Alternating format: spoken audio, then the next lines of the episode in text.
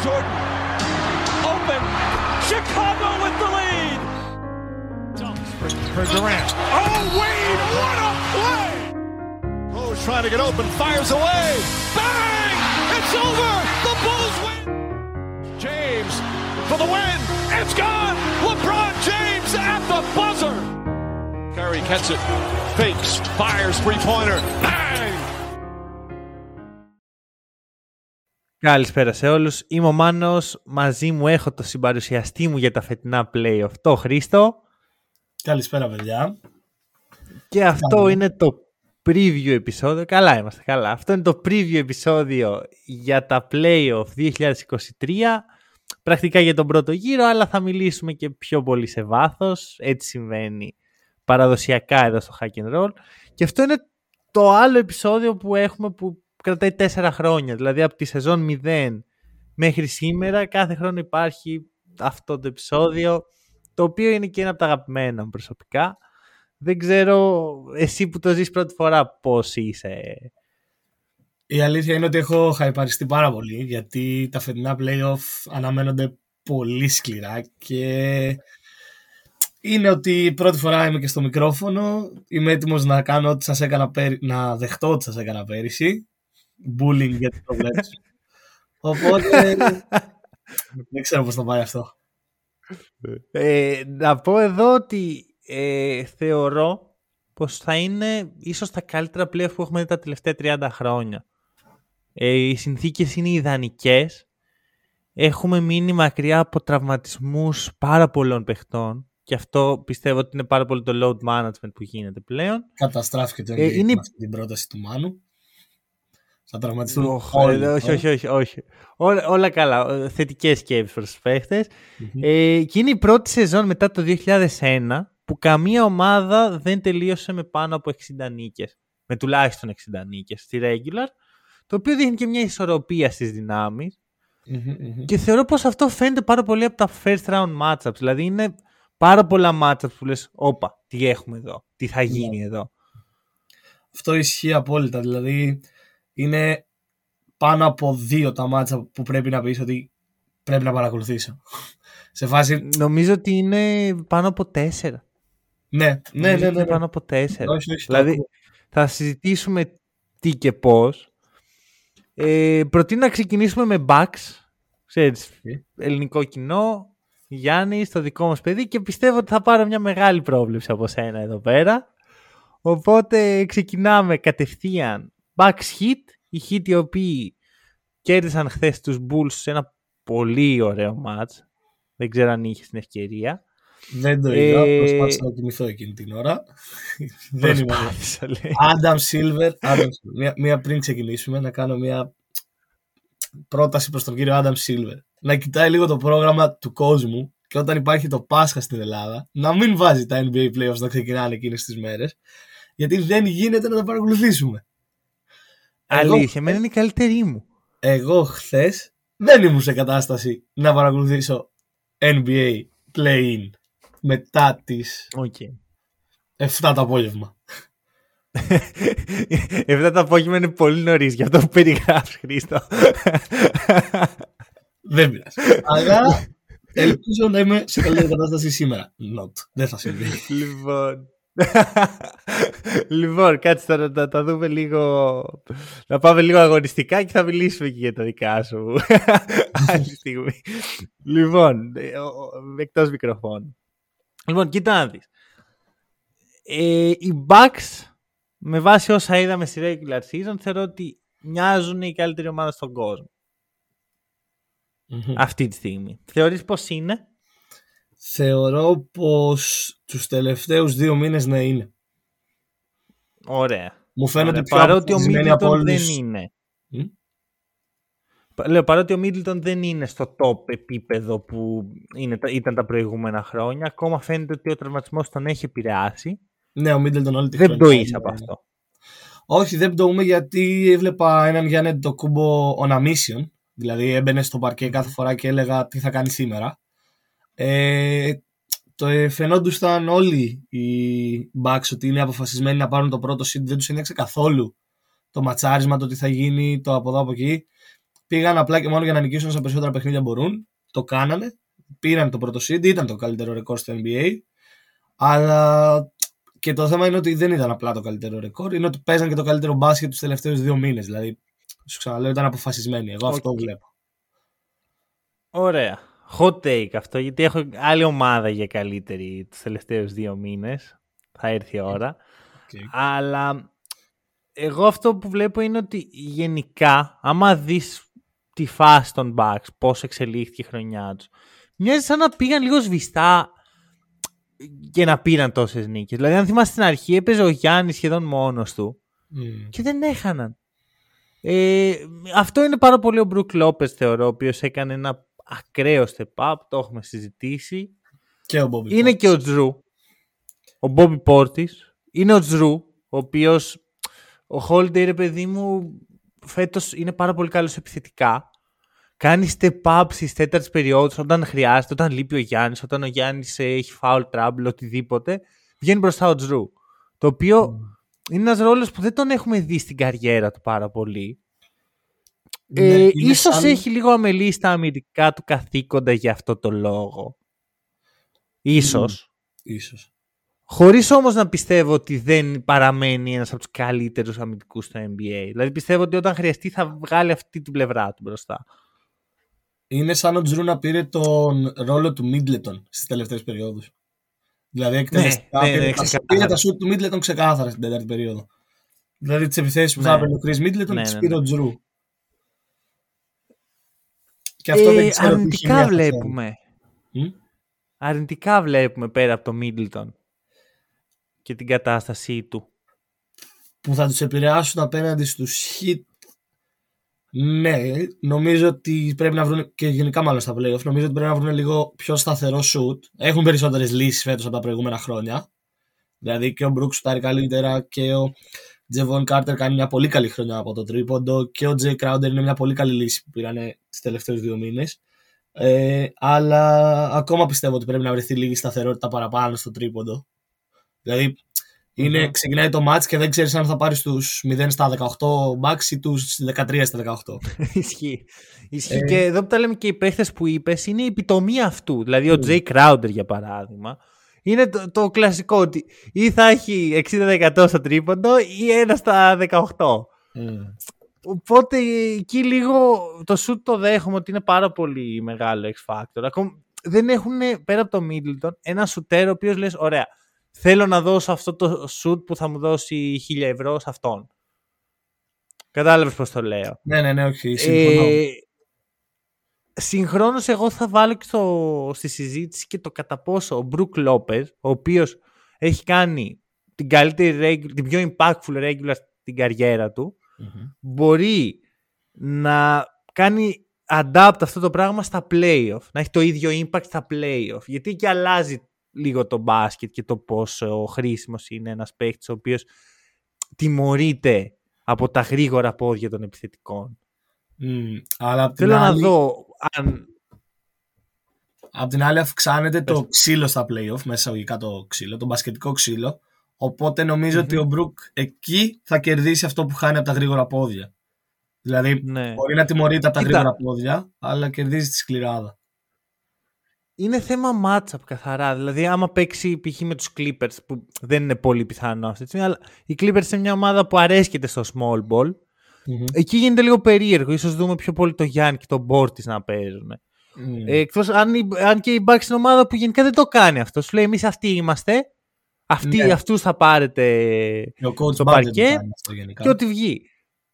Δηλαδή, ναι, είναι αυτό, το οποίο και αυτό, και αυτό με προβληματίζει. Βέβαια, πιστεύω τίποτα από αυτά δεν θα παίξει ρόλο στον πρώτο γύρο, γιατί έχουμε μια ομάδα, τους Miami Heat, οι οποίοι δεν έχουν καμία σχέση με την περσινή εκδοχή τους, με την, με την εκδοχή του 2020, με καλύτερες ομάδες του παρελθοντος Έχει έρθει η πτώση, ίσως έχει έρθει ο κορεσμός, μια στασιμότητα και το κυριότερο που βλέπω στους Miami Heat που τους πήγε στραβά στη φετινή χρονιά είναι ότι η επένδυση που έχουν κάνει στην, στο αναπτυξιακό τους πρόγραμμα, στο γεγονός ότι βάζουν πάρα πολλούς παίχτες οι οποίοι έχουν βγει από την G League, ήταν undrafted, τους δίνουν ευκαιρίες. Φέτος δεν τους βγήκε καθόλου και η επιτομή αυτού είναι ο Duncan Robinson. Ναι. ο οποίος βλέπει τα παιχνίδια πλέον από τα sidelines. Συγχρόνως δώσανε, κάνανε και μια επένδυση στον Ολαντίπο, δεν τους βγήκε ούτε αυτή. Οι βετεράνοι Lowry και Love δεν είναι στην κατάσταση που θα ήθελαν οι Heat. Δύσκολα τα πράγματα για το είναι, Miami. επίσης είναι και πολύ αυτό που λέγαμε πριν για τους Bucks ότι αν το shoot είναι πρόβλημα στους Bucks λόγω σταθερότητας είναι πρόβλημα στους Heat γιατί είναι ανύπαρκτο. Δηλαδή δεν υπάρχει shoot Ναι, πέρα ναι, από ναι, τον ναι. Max Strus και τον Tyler Hero μετά είναι, γίνεται πολύ περίεργο το ποιος θα σουτάρει. Που... Και ο Στρούς είναι αυτό, ή θα έχει 50% και θα βάλει 30 πόντους όπως χθες, Ναι. ή θα έχει ένα στα, δε- στα 12 και θα σε καταστρέψει. Ή θα έχει 0 στα 2 και δεν θα σουτάρει άλλο για όλο το υπόλοιπο παιχνίδι και δεν θα έχει το impact που θα Ναι. μπορούσε να έχει. Ε, επίσης Μμμ.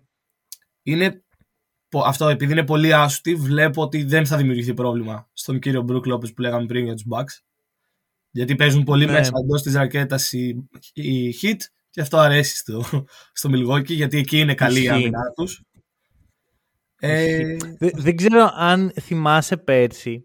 Είχα κάνει πάρα πολύ theme το εξής. Είχα, είχα πιστεί ότι στα playoff, στους τελικούς περιφέρειας θα δούμε Bucks εναντίον Heat. Ήμουν σίγουρος. Και το είχα ονομάσει Bucks vs Heat 3. Ξέρεις, σαν, Ναι. σαν να είναι μια ταινία ε, που τελειώνει τριλογία. Θα το δούμε φέτος. θα είναι Πιστεύεις σαν ότι... κάθε τέλος τριλογίας η χειρότερη ταινία η τρίτη Εντάξει, και η δεύτερη δεν ήταν πολύ καλή στη συγκεκριμένη περίπτωση. ξέρεις. Βασικά τώρα που το σκέφτομαι, κανένα back αντίον hit δεν ήταν καλό. Γιατί και στο Bubble απλά πέρασαν από πάνω τους οι hit. Είναι το hype αυτής της σειράς και το, το πώς συνδέονται αυτές οι ομάδες. Συγχρόνως όμως είναι και δύο ομάδες οι οποίες έχουν διαβάσει πάρα πολύ μία την άλλη. Δηλαδή πέρσι πιστεύω ότι δεν, μο- δεν σκεφτόμουν μόνο εγώ ότι θα βρεθούν στους τελικούς περιφέρειας Μμμ. αυτό μπορεί να βοηθήσει τους hit. Ότι είμαστε, σας έχουμε διαβάσει, ξέρουμε ποιοι είστε, ξέρουμε τις αδυναμίες σας και θα τις εκμεταλλευτούμε. Δεν νομίζω, γιατί όπως σου είπα οι αδυναμίες που είχαν πέρυσι οι Bucks ναι μεν είναι και φέτος, αλλά είναι σίγουρα σε μικρότερο βαθμό. Δηλαδή, αν πέρυσι δεν Μμμ. υπήρχε σταθερότητα στο shoot, φέτος είναι πιο μειωμένο αυτό. Έχουν έρθει παίχτες που, είναι, που δίνουν έξτρα λύσεις. Επίσης, ο, ο Αντετοκούμπο φέτος δεν φαίνεται να εμποδίζει ούτε από τύχη, ούτε από walls, ούτε από 3 on 1, ούτε τίποτα. Ε, και επίσης όπως είπες έχει αναλάβει πολύ επιθετικό κομμάτι φέτος και ο Drew Holiday που δεν υπήρχε πέρυσι Ναι. που αυτό είναι πάλι μια έξτρα Ωραία. λύση για τους Bucks. Βάζω έναν αστερίσκο σε αυτό που είπες για το Γιάννη γιατί θέλω να το δω στα playoffs. Γιατί Το πάντα στα playoff ε, βλέπουμε ότι οι ομάδες τον Γιάννη τον, όχι τον ζορίζουν γιατί δεν ζορίζει το Γιάννης. Απλώς προσπαθούν να τον περιορίσουν πιο έντονα από ό,τι στη Τον regular. οθούν περισσότερο στη δημιουργία και αυτό τον κάνει να βασίζεται περισσότερο στους Και- συμπαίκτες του. Και εδώ είναι η ερώτηση του εκατομμυρίου. Είναι το φαβορί σου και η πρόβλεψή σου για τα φετινά playoff οι Bucks; Ναι, είναι. Είναι ε, ένα από τα φαβορί μου, αλλά είναι το μεγαλύτερο. Ε, και πιστεύω ότι ναι. Η είναι- πρόβλεψή σου είναι όμως. Είναι η πρόβλεψή μου, είναι. Α, στο bracket μου, ναι, είναι. Το Ωραία. Milwaukee θα το πάρει.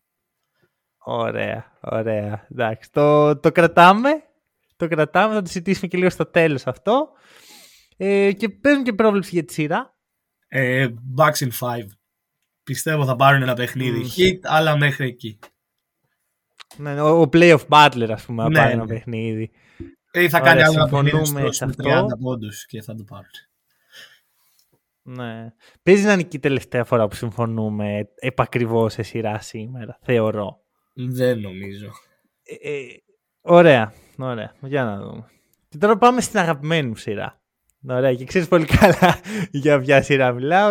Kings, Sacramento Kings μετά από 16 χρόνια στα playoff και πέφτουν πάνω στους defending champions Golden State Warriors. Δεν θα μπορούσε να Μια έχει σειρά χειρότερο που ματσάρι. ξεχυλίζει storyline. Ναι. Ξεχυλίζει storyline. Και θα σε ρωτήσω ευθέως να μου πει, επειδή δεν, έχω, δεν το έχω συζητήσει ποτέ μαζί σου στην πραγματικότητα, τι πιστεύεις για τους φετινούς Kings; Οι φετινοί Kings η αλήθεια είναι ότι με εντυπωσίασαν. Δεν τους περίμενα να είναι τόσο σταθεροί να σου πω την αλήθεια.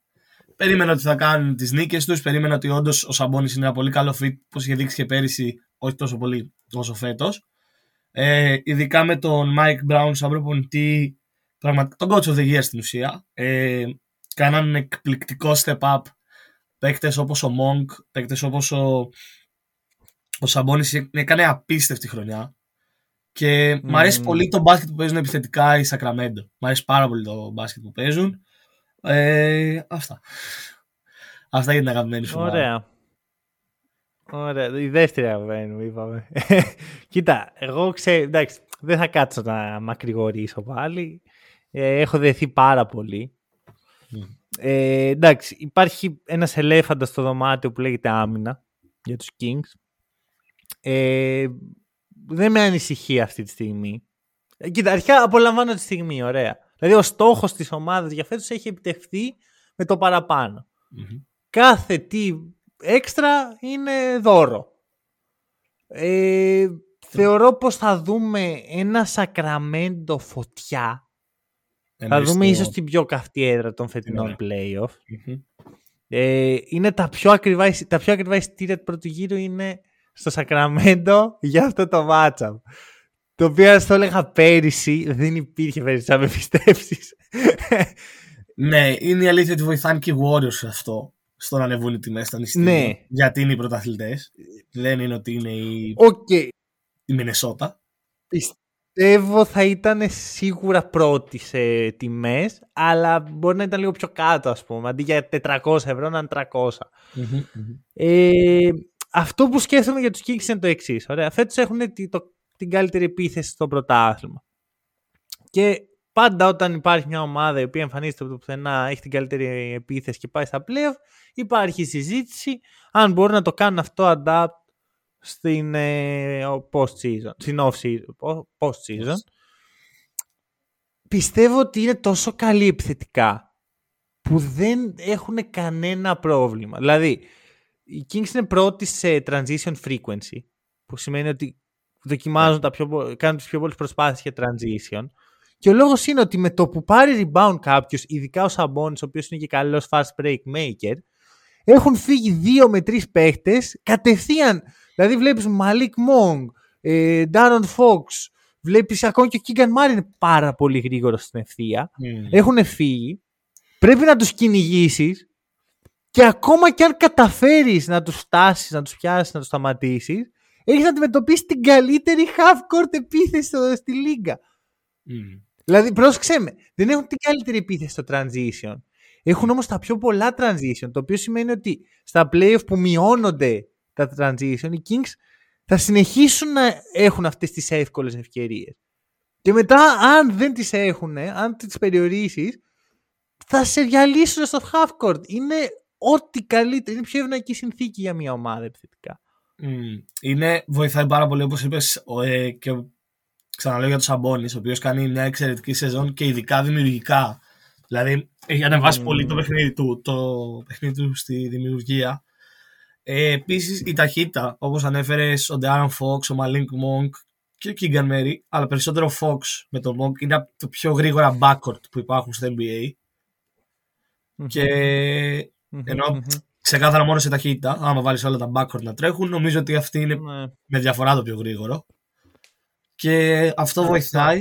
Και βοηθάει το ότι έχουν έναν ψηλό που να κατεβάζει την μπάλα. Δηλαδή, θα, το να είναι γρήγοροι δεν λέει κάτι αν ο ψηλός δεν ήταν ο Σαμπόνι και ήταν ο, ο Πόρτης. Δεν μπορεί ο Πόρτης να κατεβάσει την μπάλα. Ναι. Έτσι είναι. Και όχι μόνο να κατεβάσει, να τη δώσει αμέσως, να δει τη σωστή πάσα, να δει τον ανοιχτό ναι. χώρο. Ε, είναι μια πάρα πολύ καλωστημένη ομάδα. Αλλά και οι Warriors είναι μια πολύ καλωστημένη ομάδα. Και, και το, το ξεχνάς επειδή έχουν. Ναι, το, κοίτα, είναι εύκολο να το ξεχάσεις φέτος. Ήταν πολύ under the radar η χρονιά τους. Πολύ κακή για τα δικά τους στάνταρ. Ε, εντάξει, πιστεύω είναι λίγο ηλικία. Μεγαλών, δεν είναι πλέον 30 ε, χρονών όλοι. Είναι ότι το NBA κάνει catch up σε αυτό που έχουν δώσει οι Warriors. Δηλαδή βλέπουμε ήδη την πρώτη ομάδα η οποία παρουσιάζει κάτι παρόμοιο που είναι η Sacramento Kings. Μέχρι τώρα δεν υπήρχε καμία ομάδα ναι. ε, που να μπορεί να κάνει αυτό που κάνουν οι Warriors. Βλέπουμε ότι είχαν πάρα πολλές απουσίες. Τραυματίστηκε ο Κάρι, ε, έλειψε ο Wiggins το, το δεύτερο μισό της σεζόν δεν πάτησε στο, στο παρκέ. Τα ακούω όλα αυτά και φυσικά ο πάγκος τους σε σχέση με πέρσι είχε αποδυναμωθεί πάρα πολύ. Ναι, δεν τους βγήκαν Καμία καθόλου τα στοιχήματα που πήραν στην αρχή της χρονιάς. Δηλαδή, ούτε ο Μούντι, ούτε ο Κουμίγκα, ούτε ο Διβιτσέντζο είναι, δείχνουν ότι υπάρχει κενό σε σχέση με πέρυσι. Ότι χάσαν πολύ. Κοίτα, δεν είχαν και επιλογή όμως έτσι. Σίγουρα. Δηλαδή έφυγε ο το Πόρτερ, ο το Σκάνο Άντερσον, έφυγε ο Γκάρι Πέιτον και γύρισε σε χειρότερη κατάσταση. Αναγκάστηκαν να βάλουν το Wiseman να παίξει. Ο Wiseman δεν είναι σε επίπεδο αυτή τη στιγμή να παίξει το NBA κανονικά. Μόνο σε μια ομάδα που αναπτύσσεται. Μόνο σε μια ομάδα που κάνει 16 νίκες. Αυτό, αυτό. Οπότε καταλήγουμε σε μια κατάσταση που οι Warriors ε, χάσαν πάρα πολλά στον πάγκο τους άλλαξε και λίγο η συνθήκη στην ε, starting lineup, αλλά είναι οι Warriors, φίλε, έχουν τον Γκάρι, τον πιο επιδραστικό παίχτη της τελευταίας 15 ετίας. Έχουν τον, ε, έχουν τον Clay και τον Green όχι στο prime τους, αλλά είναι ο Clay και ο Green. Ο Wiggins επέστρεψε και πιστεύω ότι δεν θα έχουν πρόβλημα να προσαρμοστεί πάλι ο Wiggins, γιατί είναι τέτοιο το σύστημα των Warriors. Ναι που δεν είναι γάντι. Mm. Είναι απλά Απλώς, θα πάει, στο είναι... θα πάει κατευθείαν στη θέση του. Ναι, είναι το παλιό συναντάει το καινούριο. Και μέσα σε όλα αυτά υπάρχει ένας Mike Brown, ο οποίος όχι απλώς ξέρει καλά την άμυνα των Warriors, την έχτισε. Ήταν ο defensive coordinator των Warriors για ε, 6 χρόνια, από το 16 στο 22, μέχρι να πάει στους Kings. Πώς το βλέπεις το matchup? Ε, να σου θυμίσω όταν είχε ξαναγίνει αυτό που συναντήθηκε ένας βοηθός, πρώην βοηθός με τον προπονητή του ήταν όταν ο, οι Suns συναντήθηκαν με, ο Monty Williams συναντήθηκε με τον τώρα γιατί το ξέχασα Willie Green λες τον Pelicans Μπράβο ε, που είδαμε πόσο δυσκόλεψαν οι Pelicans του Suns κάτι που δεν το περιμέναμε γιατί να σου θυμίσω τη χρονιά είχαν κάνει ναι. πέρυσι Suns Βέβαια από την άλλη αν ήταν οποιαδήποτε άλλη ομάδα και αν ήταν οποιοδήποτε άλλος προπονητής, θα σου έλεγα ότι ναι, μάλλον θα έχουμε τα ίδια. Αλλά είναι οι Warriors. Όσο και να την έχτισε, όσο και να την ξέρει, δεν είναι εύκολο, ειδικά όταν πας απέναντι σε τρεις winners, γιατί και ο Κάρι και ο Τόμψον και ο Γκριν έχουν συνηθίσει στο να νικάνε στην καριέρα τους. Δεν έχουν εξοικειωθεί με το αίσθημα της ήττας. Και δεν ξέρω κατά πόσο μπορούν κάποιοι rookies στα playoff και δεν εννοώ την ομάδα σαν ομάδα, εννοώ και τους περισσότερους παίκτες ναι. να αντιμετωπίσουν αυτή την εμπειρία και αυτό το winning mentality που έχουν οι άλλοι. Πάντως, οι Kings έχουν οι παίχτες individual εμπειρία από τα playoff. Δηλαδή, ο Σαμπόνι έχει παίξει στα playoff. Ο Χουέρτερ όχι απλώς έχει παίξει, έχει πάει τελικούς περιφέρεια στην Ανατολή και έχει κάνει και ένα. Δεν μπορώ να το ξεβγάλω ποτέ από το μυαλό μου και είναι το performance που ουσιαστικά σκότωσε τη Φιλαδέλφια και οδήγησε τους Hawks στα, στους τελικούς. Αυτό πιστεύω ότι κάνει μεγάλο X Factor τον Huerter και σε τι επίπεδο θα είναι. Ναι, και γιατί Πρέπει να είναι στο top of his game. Ακριβώς, γιατί βασίζεται και πολλά επιθετικά στον Huerter. Στο παιχνίδι ναι, ναι, ναι. Ο, ο οποίος Huerter είναι πέρσι στην Ατλάντα. Η Ατλάντα είναι δεύτερη σε offensive rating πέρσι. Πάει φέτος στους Kings, πάνε πρώτοι. Κάτι υπάρχει με αυτόν τον παίχτη. Κάτι mm. κάνει, κάτι αλλάζει στις ομάδες. Το off-ball παιχνίδι του δεν πρέπει να περνάει αμεληταίο. Θα σου πω το εξής. Καλή off-ball ομάδα σημαίνει καλή off-ball άμυνα. Και εδώ πέρα έχουμε ένα mirror effect. Γιατί οι Kings και οι Warriors μοιάζουν σαν καθρέφτης λίγο. Έχουν διαφορετικά στοιχεία προφανώς, δεν είναι ολόιδιοι. Έχουν πάρα πολλά κοινά στοιχεία, είναι ξεκάθαρο. Πιστεύω ότι αυτό δίνει μια ιδιοτροπία στο μάτσο. Πώς είναι όταν παίζεις σκάκι που ο αντίπαλος ξεκινάει με τα μαύρα και παίζει ό,τι παίζει και ο λευκός, που κάνει πολύ περίεργο το, την παρτίδα. Mm. Όσοι, όσοι έχετε παίξει σκάκι, έστω και λίγο θα το καταλάβετε, ότι δημιουργεί μια συνθήκη πολύ ξεχωριστή. Γι' αυτό είναι πάρα πολύ δύσκολο να το προβλέψει αυτό το μάτσα. Οπότε Λέγοντας αυτό, πες μου την πρόβλεψη. Ε, πιστεύω θα είναι μια σειρά απίστευτη που θα μείνει, θα μείνει στις μνήμες μας καθόλου το playoff run όλων, όλου του NBA. Πιστεύω ότι θα πάμε στα 7 παιχνίδια. Πιστεύω ότι θα βράζει το Sacramento. θα βράζει το Sacramento στο 7ο παιχνίδι. Ναι. Αλλά δεν θα το πάρω. Golden State in 7. Ω πάρε. Ω πάρε. Αυτή είναι η πιο ακραία πρόβλεψη από όλες, να ξέρεις. Για μένα. Δηλαδή, άμα καταφέρει Sacramento αυτά σε Game 7, θα χάσει την έδρα του. Ναι. Ωραία, ωραία. Εγώ πιστεύω. Κοίτα, να δεις, υπάρχει αυτό που είπες ότι οι Warriors δεν έχουν μάθει να χάνουν ε, με αυτοί οι τρεις παίχτες. Ο Κάρι, ο Κλέι και ο Γκριν υπάρχει αυτό το στατιστικό από πέρσι. Πέρσι, μπαίνοντας στα playoff, είχαν 16 σε, δε- στα 16 σειρές που ξεκινάνε όλα τα παιχνίδια και οι τρεις τους. Δεν έχουν χάσει ποτέ σε σειρές που έχουν ξεκινήσει οι τρεις τους όλα τα παιχνίδια. Φέτος είναι 19 στα 19, γιατί στην πρώτη σειρά ήταν ε, ο Κάρι ερχόταν από τον πάγκο, μετά ξεκίνησαν όλα τα παιχνίδια όλων των σειρών. Πιστεύω πως το Σακραμέντο θα τους δώσει την αίσθηση της ήττας. Οριακά δεν μπορώ να το ξεστομίσω αυτό, αλλά θα το πω. Kings in 6. Και Καλά, στον Golden State θα χάσουν. in 6. Ναι, ναι, ναι. Και η- το Σακραμέντο, έρχεται μια νέα εποχή στο Σακραμέντο που θα πάνε τουλάχιστον στο δεύτερο γύρο. Φωτιά. Εκεί βλέπουμε. Φωτιά αυτό το take. Φωτιά. Είναι, κοίτα, αυτό μπορεί να μεταγκώσει πολύ εύκολα. Είναι σειρά, ρε φίλε, που μπορεί να πάει είτε 4-0 για τους Warriors, είτε 5-1 για τους Kings, ξέρω εγώ. Είναι όλα, παίζουν όλα, όλα, όλα. Οπότε πάω με την καρδιά και Ωραία. λίγο με το τι έχουμε δει μέχρι τώρα στη regular. Γιατί φέτος μέχρι τώρα οι Kings είναι καλύτερη ομάδα από τους Warriors. Το ακούω, το ακούω. Αλλά και πάλι δεν πάβει να είναι πολύ hot take. Λοιπόν, πάμε σε μια σειρά που πιστεύω θα φύγει πιο γρήγορα. Ε, Sixers Nets. Okay. με προβληματίζει αυτή η σειρά για τους λάθος λόγους. Ε, για λόγος είναι- θεωρώ ότι οι Nets είναι αρκετά τυχεροί που βρίσκονται εκεί. Όσο και να μ' αρέσει το εγχείρημα που έχουν χτίσει τώρα, με πιο αμυντικογενείς παίχτες, με πιο ομαδικό πνεύμα. Αν είχε ξεκινήσει αυτή η ομάδα τη regular, δύσκολα θα ήταν σε αυτή τη θέση. Πιστεύω υπήρχαν καλύτερες ομάδες να, να παίξουν, να, να έχουν το έκτο seed.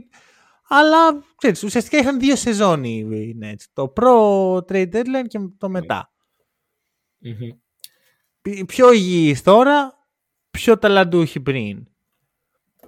Και πιο winners. πριν. Αυτό. Ε, εντάξει, winners με Καϊρή και KD, εγώ ξέρεις ότι δεν τους θεωρώ τόσο winners αυτούς τους δύο. Και πιο experienced, αφού το θες έτσι. Αυτό ναι, ναι. Πιο experience σίγουρα. Σίγουρα. Σίγουρα. Ας μιλήσουμε για τη Φιλαδέλφια. Μια η οποία Φιλαδέλφια- βρίσκεται ουσιαστικά στο αποκορύφωμα του process.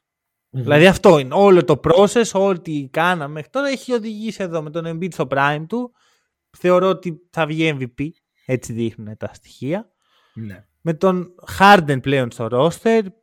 Τον Bias Harris είναι εκεί. Ο Max είναι εκεί. Ο Melton προσφέρει. Προπονητής είναι θεωρητικά ένας πρωταθλητής μπορούσε και καλύτερα θεωρώ σε αυτόν τον τομέα η Φιλαδέλφια. Σίγουρα. Σίγουρα. είναι λίγο do or die η χρονιά τους. Και είναι και η ομάδα με την περισσότερη πίεση από όλες θεωρώ. Ναι, και νομίζω και ότι εάν ο Embiid πάρει το MVP, ανεβαίνει ακόμα παραπάνω η πίεση στο, σε όλο αυτό το εγχείρημα.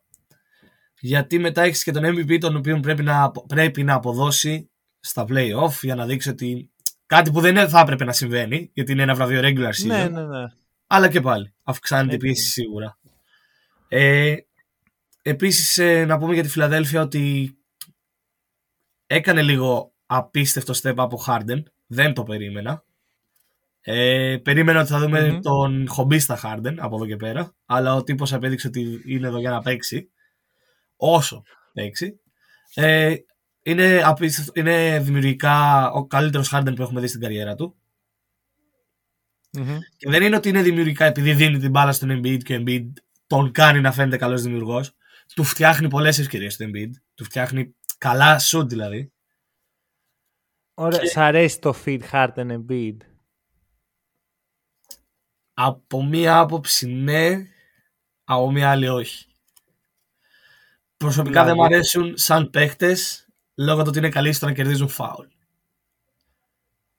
Οκ. Όχι, ενώ μαζί, έτσι όπως ταιριάζουν, έχουν ταιριάξει μαζί. Θεωρείς ότι είναι καλό fit; Ναι, θεωρώ ότι μέχρι τώρα έχουν δείξει καλό fit. Δεν νομίζω ότι Οκ. θα υπήρξε άλλος τόσο μεγάλος superstar όσο ο Harden που να άφηνε τα scoring, καθήκον, τα scoring καθήκοντά του πίσω ώστε να αναλάβει ο Embiid ξεκάθαρα το σκοράρισμα. Δηλαδή, μετά θα πήγαινε. Πάντως δεν το έχω δει εγώ αυτό. Πιστεύεις; Δηλαδή η Φιλαδέλφια φέτος παίζει πάρα πολύ άιζο. Πάρα πολύ. Το οποίο δεν είναι μόνο του, Hard, του Embiid ε, κόλλημα, είναι και του Harden. Είναι Harden effect αυτό. Εγώ δεν θεωρώ λοιπόν ότι ο, ο Harden και ο Embiid έχω δει αυτό το fit στο μέγιστο ρε παιδί μου. Πώς να σου το πω; Το Γιάννης Τζρου είναι ένα πολύ ωραίο fit. Έτσι, Ναι, όπως αλλά ο έχει Τζρου δεν είναι χτιστεί. top 10 player.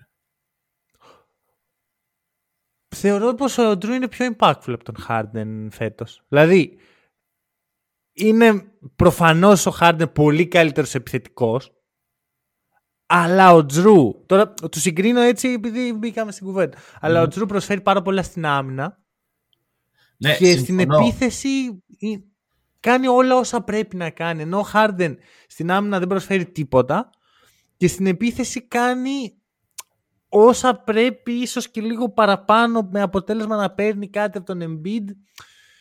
Θέλω να το δω στα playoff. Εμένα αυτό είναι το point μου. Θέλω Οκ. να δω τι έχει να δείξει αυτή η ομάδα. Εγώ αυτό που είπα Με είναι. νοιάζει ότι- πάρα πολύ. Εγώ αυτό που είπα είναι ότι δεν θα υπήρχε άλλος top 10 player που θα άφηνε τόσο πολύ τα επιθετικά του καθήκοντα όσο ο Harden για να ταιριάξει. Ενώ εσύ λες ότι δεν τα άφησε δηλαδή. Πιστεύεις αν ο Λίλαρτ ήταν στη Φιλαδέλφια στη θέση του Χάρντεν δεν θα έδινε. Απλώς θα ήταν χειρότερος δημιουργικά γιατί δεν είναι τόσο καλός ο Χάρντεν. Δεν Καλά, θα έδινε αυτό το όμως ξέρει, τη, γιατί δεν έχουμε δει τη τον σκητάλη. Lillard σε μια ομάδα που θα πρέπει να δημιουργήσει. Σωστό. Και Σωστό. και ο Harden, Αλλά αν και το- πάλι αν νομίζω έλεγες έτσι όπως Houston, τους ο έχω Harden. δει. Στο Όχι. Houston ο Harden ήταν πολύ καλός δημιουργικά. Ήταν πολύ καλός. Απλώς δε- είναι αυτό που λες ότι χρεια... τα, τα καθήκοντά του ήταν πιο πολύ να σκοράρει. Ναι. Αλλά το potential ήταν εκεί. Το βλέπαμε. Δεν, δηλαδή όποιος, όποιος, είχε καταλα... όποιος είχε διαβάσει λίγο παραπάνω για τον Harden και τις ικανότητες του, το καταλάβαινε. Εντάξει, υπάρχει φυσικά το κλασικό ότι άντε να πας στα playoff με τον Doc Rivers. και αν το καλοσκεφτείς αυτό είναι όλο το case της το Nets σειρά. Γιατί είναι πολύ άντσες οι δύο ομάδες. Ναι, Αλλά είναι αντικειμενικά αυτό το δεν είναι μωρέ, σειρά λες. που οι Nets θα κερδίσουν, είναι σειρά που η Φιλαδέλφια θα χάσει. Ακριβώς, Ενώ ακριβώς. πριν αυτό. είπαμε ότι είναι Το event, βλέπεις να γίνεται. Ναι, ναι, ναι.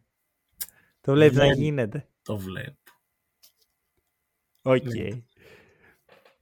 Αλλά Ωραία. και πάλι θα είναι μια εύκολη σειρά για τη Φιλαδέλφια λόγω αυτού. Πιστεύω θα. Λες θα δυσκολευτούν δηλαδή. Ναι. Οκ. Πιστεύω θα γυρίσουν με ένα Πρόβλεψη. 2 από τον Brooklyn. Άρα. Ε, Philly in 6. Φιλαδέλφια in 6. οκ. Κοίτα, εγώ αυτό που σκέφτομαι είναι ότι θα καταλάβουμε πάρα πολλά. Και εγώ δεν πιστεύω ότι θα αποκλειστεί η Φιλαδέλφια. Θα καταλάβουμε πάρα πολλά για το πού βαδίζει η φίλη από αυτή τη σειρά. Δηλαδή, αν δούμε μια Φιλαδέλφια η οποία είναι έτοιμη, είναι κομπλέ, είναι χαλαρή, μια χαρά. Άμα δούμε το, το Rivers να χάνει και να πιάνει το λαιμό του στη συνέντευξη τύπου και να πίνει νερό, ε, λέει πολλά για την επόμενη φάση των playoff. Feeling 5 θα πω. Okay. Και πιστεύω, πε- σκέφτομαι ότι μπορεί να έχουμε μια επανάληψη της σειράς του 2019. Δηλαδή νίκη των Nets στο πρώτο παιχνίδι και μετά ε, Gentleman Sweep. Mm. Ωραία. Ωραία. Και βλέπω τώρα εδώ πέρα τα matchups και θέλω να πάμε πιστεύω στο κλασικό matchup που θα είναι όλα τα παιχνίδια ματσάρες. Θα γίνει χαμός, όποιος το παρακολουθεί θα περάσει ωραία, αλλά δεν θα το παρακολουθήσει σχεδόν κανείς και είναι το Cleveland Cavaliers New York Knicks. Τι δεν θα τον παρακολουθήσει σχεδόν κανείς; Εγώ το είχα στο πρόγραμμά μου. Ρε φίλε, δε- εντάξει, εσύ, αρχικά εσύ έχεις και καθήκοντα ε, απέναντι στο podcast, πρώτον. Το είχα ούτως ή Δεύτερον, άλλως. ναι, ακριβώς. Α, οκ, οκ. Εγώ θα σου πω ότι το Knicks Cavs δεν το ακούς και λες πω, πω, τι θα δούμε. Ξέρεις, δεν έχει τον superstar μέσα, δεν έχει κάτι, ένα storyline που να, ε, να πάρα πολύ. Έχει το ότι ο Μίτσελ το καλοκαίρι ήταν ο ίδιος έχει πει ότι περίμενε να πάει στη Νέα Υόρκη, έβαζε τη βαλίτσα του, μάζευε για τη Νέα Υόρκη και τελικά πήγε στο Cleveland. Ναι. Καλά, πρέπει να έχει ήδη σπίτι ο Μίτσελ γιατί είναι και ένα θρέμα Νέο Υόρκεζο. Ναι, Κατάλαβα το λέω, λογικά θα έχει. Ναι, ναι, ναι. Λοιπόν, Cleveland. Ε, δώσε γνωμούλα για το Cleveland. Γιατί ε... εντάξει, έχω την ευκαιρία να μιλήσω σε ένα podcast χωρίς να έχω ξέρεις, φανατικούς στην άλλη πλευρά του μικροφόνου. Ισχύει, ισχύει. Ε, απ' την άλλη όμως δεν είμαι από τους φαν του Cleveland. Δεν μ' αρέσει αυτό το big man lineup. Δεν μ' αρέσει το ότι... Α. Ναι, είναι πολύ μέγεθος, πολύ πράγματα πολύ, πώς να το πω, πλαστικά στην επίθεση. Δεν υπάρχει ελαστικότητα. Αυτό που λέγαμε πριν για τους Kings. Ναι, ότι... Αυτό είναι κυρίως λόγω του Allen θεωρώ. Το ακούω, το ακούω.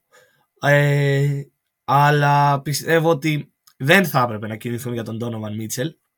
Νομίζω ότι υπήρχαν καλύτερα fit και για τον Garland περισσότερο. Δηλαδή, έχεις κάνει draft mm-hmm. δύο συνεχόμενες χρονιές point guards. Πρώτο, αν είναι δυνατόν. Sexton Garland. Λένε όλοι γιατί. Μετά αποφασίζεις να στηρίξεις τον Garland και να αφήσεις τον Sexton να πάει στην ευχή του καλού. Δικαίως, θα πω εγώ. Και εγώ. Γιατί ο Garland είναι όντως έχει πολύ potential ως παίκτης και μου αρέσει ως παίκτης ο Garland. Και πας μετά και του φέρνεις άλλον έναν ball dominant παίχτη. Έναν παίχτη που δεν μπορεί να παίξει τόσο πολύ off-ball.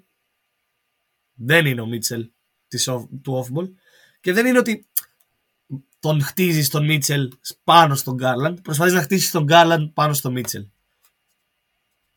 Και αυτό είναι ένα mm, λάθος που κάνουν πολλές ομάδες όταν έχουν έναν young παίχτη και προσπαθούν να τον χτίσουν πάνω στον superstar τους. Αλλά δεν ήταν ίδιο superstar εκεί, οπότε μπορούσε να πάρεις κάποιον άλλο. Ναι, και, και, δεν είναι καν superstar ο Μίτσελ. Ναι, εντάξει. Δεν είναι no. superstar. Όπως και να το κάνουμε, όσο καλός και να είναι, που είναι πολύ καλός παίχτης, δεν θα γίνει ποτέ στο επίπεδο του, του Γιάννη, του Γιώκητς, του Embiid ή έστω του Tatum. Να πεις ότι πω πω ρεφλέχω το Μίτσελ και πάω για πρωτάθλημα. Δηλαδή θεωρώ ότι ο Γκάρλαντ έχει πιο πολλές πιθανότητες να γίνει αυτό. Το και ακούω. βάζεις κάτι μπροστά του, ένα εμπόδιο. Ναι, από ό,τι καταλαβαίνετε της σχολής μου σε αυτό, τώρα έτσι έχουν τα πράγματα. Θεωρώ πως το ιδανικό σενάριο για τους Cavs που δεν θα μπορούσαν να το ξέρουν, αλλά είναι η δουλειά τους να το ξέρουν, θα ήταν να στηριχτούν στην τριάδα Garland, Mobley και Λάουρι Μάρκανεν. Ναι. Ναι, ναι, Εκεί θα μιλάγαμε αλλιώς. Σίγουρα. Με μια άλλη επίθεση, με ένα άλλο σύστημα. Παρ' όλα αυτά έχουν μια καλή regular. Μπαίνουν στα playoff, θα κάνουν την επιστροφή τους που δεν έκαναν πέρσι και βρίσκουν μπροστά την ομάδα που τους έκλεψαν τη βεντέτα το καλοκαίρι. Δηλαδή, είναι αυτό που λες, τι θα γινόταν αν ο Μίτσελ πήγαινε στους Νίξ, πώς θα εξελισσόταν αυτό το πράγμα; Ε, έχουμε λοιπόν μια Νέα Υόρκη, θεωρώ καλύτερη από τα 90s. Δηλαδή θεωρώ ότι οι ομάδες με Καρμέλο, Σταντεμάιρ ε, δεν ήταν τόσο καλές. Όχι 90s.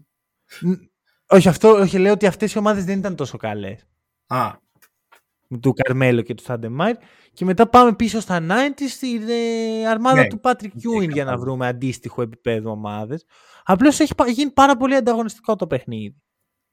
Εκεί είναι το θέμα, ότι έχουν δύο ομάδες που κυριαρχούν στην περιφέρειά τους και έχουν και άλλες καλές ομάδες. Δηλαδή, hit, αν έχεις το Θεός, είναι το 8ο seed φέτος και η Raptors στο δέκατο. Δηλαδή, γι' αυτό και βλέπουμε πάρα, πολλές, πάρα πολύ καλές ομάδες με λίγες νίκες. Mm. Ε, νομίζω πως οι Knicks έχουν ένα ωραίο case χτίσει για τον εαυτό τους. Με τον μπάσκετ που έχουν παίξει, με τον Μπρόνσον. Ο Μπρόνσον τους άλλαξε τη ζωή.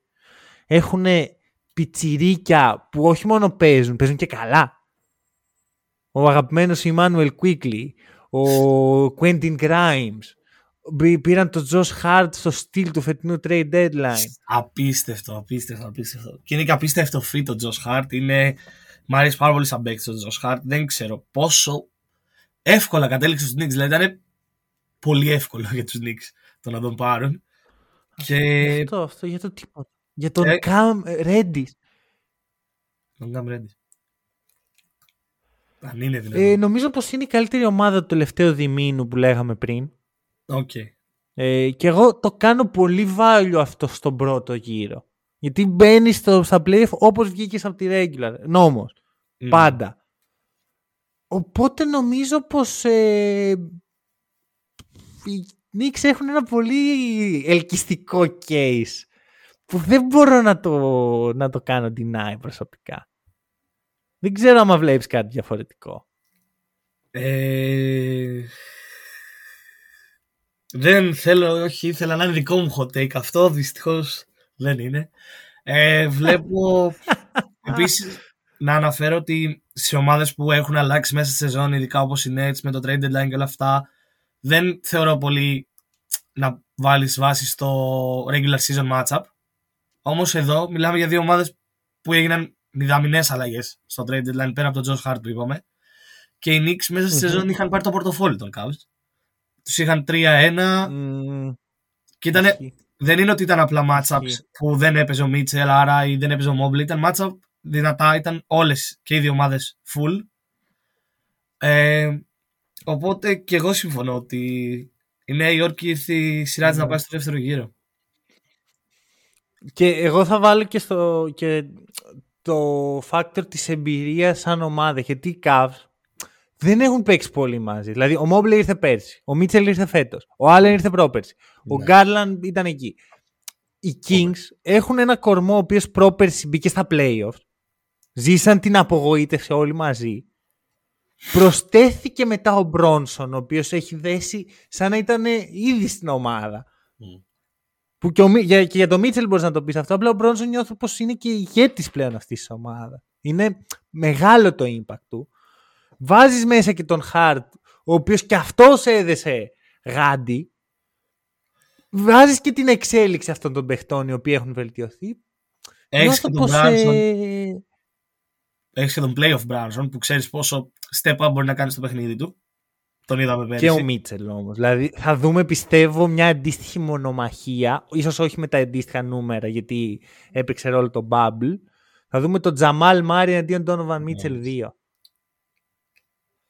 Και η πρόβλεψή μου είναι Knicks in 6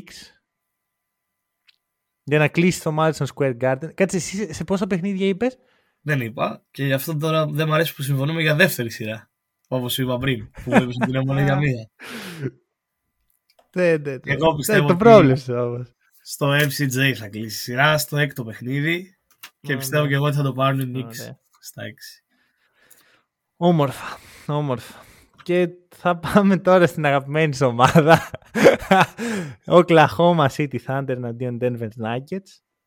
Η Oklahoma η οποία κατάφερε να περάσει και από τους ε, Pelicans και χθες το βράδυ όπως είχα προβλέψει και όπως ήμουν σίγουρος ότι θα γίνει 100% σίγουρος Ρε, είμαι τόσο σίγουρος που δεν μπορώ, δεν, δεν θέλω να μιλήσω για τους Timberwolves. Δεν θέλω. Εγώ όμως που ήμουν αφάνη της τι σου είπα; Τι σου είπα; Μου είχες πει ότι είναι δύσκολο. Είναι... Αρέ, δεν το πιστεύω ότι έχασε ο Κλαχώμα χθε.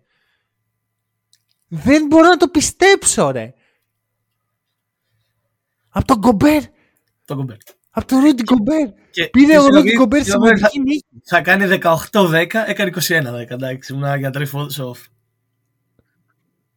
Ρε, εμένα αυτό που με τρελαίνει είναι αυτό ότι ο Γκομπέρ πήρε μια νίκη πολύτιμη για την ομάδα του. δεν, δεν, μου φαίνεται πολύ δύσκολο να το πιστέψω. Η Οκλαχώμα μου φαίνεται και match up night. Εντάξει, προφανώς δεν είναι έτοιμοι ο Κίση. Παίζουν και με 3,5 παίχτες αυτόν τον καιρό. Θα έρθει η ώρα τους. Θα έρθει η ώρα τους. Θα έρθει η ώρα που θα μιλάμε για την ομάδα σου. Με... Οπότε πάμε στην άλλη ομάδα σου. Denver Nuggets. Oh, φουλ ομάδα μου. Θέλω, θέλω, Θέλω να το πιάσεις εσύ το κουβάρι και να το ξετυλίξεις. Ε, ωραία. Να ξεκινήσω και να πω ότι στο προηγούμενο Round the League είχα μιλήσει πολύ σκληρά για τον Jokic και ότι μπορεί να ναι.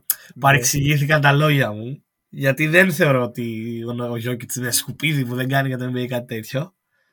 θεωρώ είναι ο δεύτερος καλύτερος παίκτης στο NBA αυτή τη στιγμή.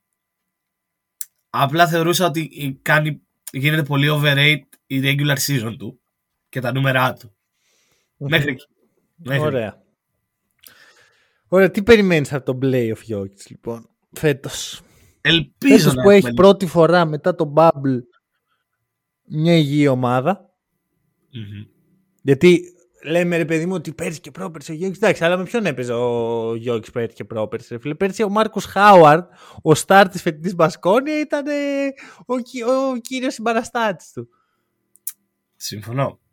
Αλλά δεν ήταν και αυτό που περιμέναμε ο Γιώκητς. Γιατί είναι αυτό που, σου, που έχουμε ξανασυζητήσει, ότι ο Γιώκητς, επειδή είναι τόσο καλός δημιουργικά και τόσο μη εύκολο για αυτόν να κάνει dominant, λόγω του ότι ε, dominance, λόγω του παιχνιδιού του δηλαδή, δεν είναι ότι φταίει αυτός. Ε, πιστεύω ότι είναι μια ευκαιρία για το Jokic, ειδικά που θα έχει και λιγότερη πίεση ως μείο MVP. Δεν θα είναι MVP. Θα φύγουν λίγο τα φώτα από πάνω τόσο είναι. Αλλά και πάλι πιστεύω ότι έχει πίεση. Την, έχει, την πίεση τη βάζει αυτό στον εαυτό του γιατί τον έχω για τέτοιο παίχτη το Jokic. Δεν είναι ότι mm-hmm. είναι αδιάφορος ή κάτι τέτοιο. Ε, ναι. Και όχι μόνο αυτό, ρε. έχει πάρει δύο MVP και έχει περάσει μια σειρά ε, playoff. Δηλαδή πρέπει, πρέπει να. ενώ τα τελευταία δύο χρόνια, γιατί πρόπερση ήταν τελικούς περιφέρειας. Ε, πριν τρία χρόνια ήταν τελικούς περιφέρειας. Πρέπει φέτος που είναι το πρώτο seed, που έχει το συμπέχτη του εκεί, που έχει ευνοϊκό ματσάρισμα στον πρώτο γύρο, πρέπει να πάει ένα βήμα παραπέρα. Πώς να το κάνουμε; Δηλαδή, ακόμα και εγώ που είμαι τεράστιο fanboy, άμα δω το Γιώργης φέτος να δυσκολεύεται στον πρώτο γύρο. Και ειδικά απέναντι σε αυτή την ομάδα. Θα πω, κάτι, κάτι έχουμε εδώ. Mm. Δηλαδή εκεί θα, είναι, είναι, πρώτη, είναι ευκαιρία όποιος θέλει να αμφισβητήσει το Γιώργης να το κάνει αν δεν πάει καλά φέτος. Γι' αυτό η πίεση υπάρχει. Mm-hmm. Πιστεύω ότι η Nuggets είναι πολύ έτοιμη. Ωραία, είναι μια ομάδα που έχει μεγαλώσει μαζί. Ε, ο κορμός έχει μεγαλώσει μαζί. Έχουν προσθεθεί πολύτιμα κομμάτια όπως ο KCP, ο Bruce Brown, ακόμα και ο Reggie Jackson θεωρώ ότι δεν έχουμε δει ακόμα το value που μπορεί να δώσει σε αυτή την ομάδα. Ε, δηλαδή είναι σίγουρα καλύτερος του Bones Highland.